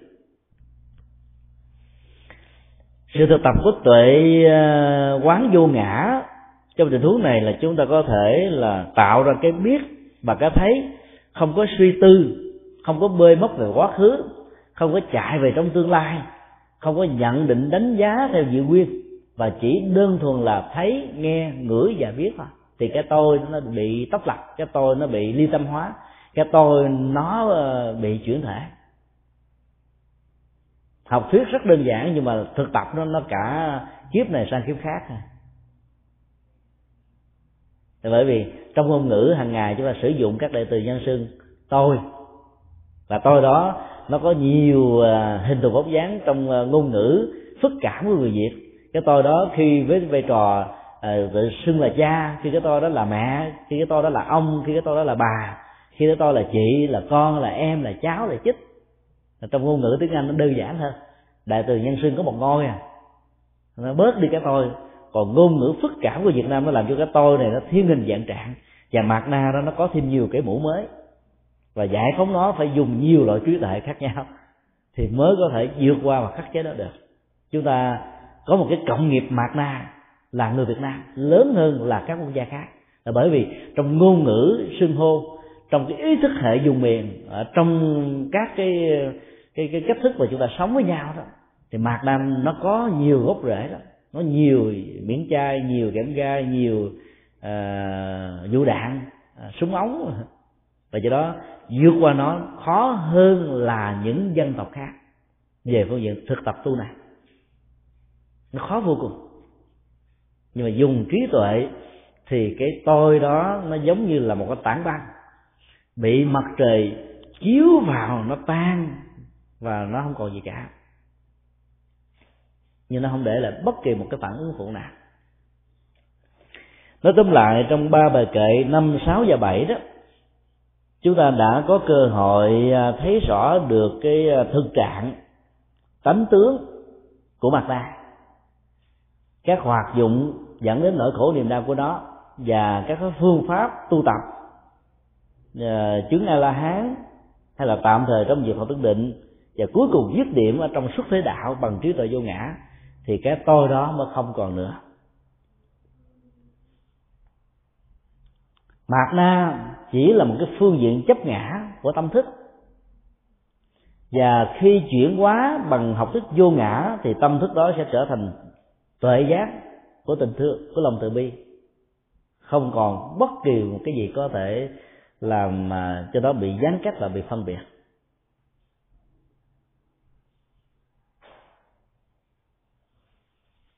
ờ, Ờ, chúng ta kết thúc ờ, cái bài ờ, thứ ba này. Ngày mai đó thì chúng ta sẽ nghiên cứu về sáu thức giác quan.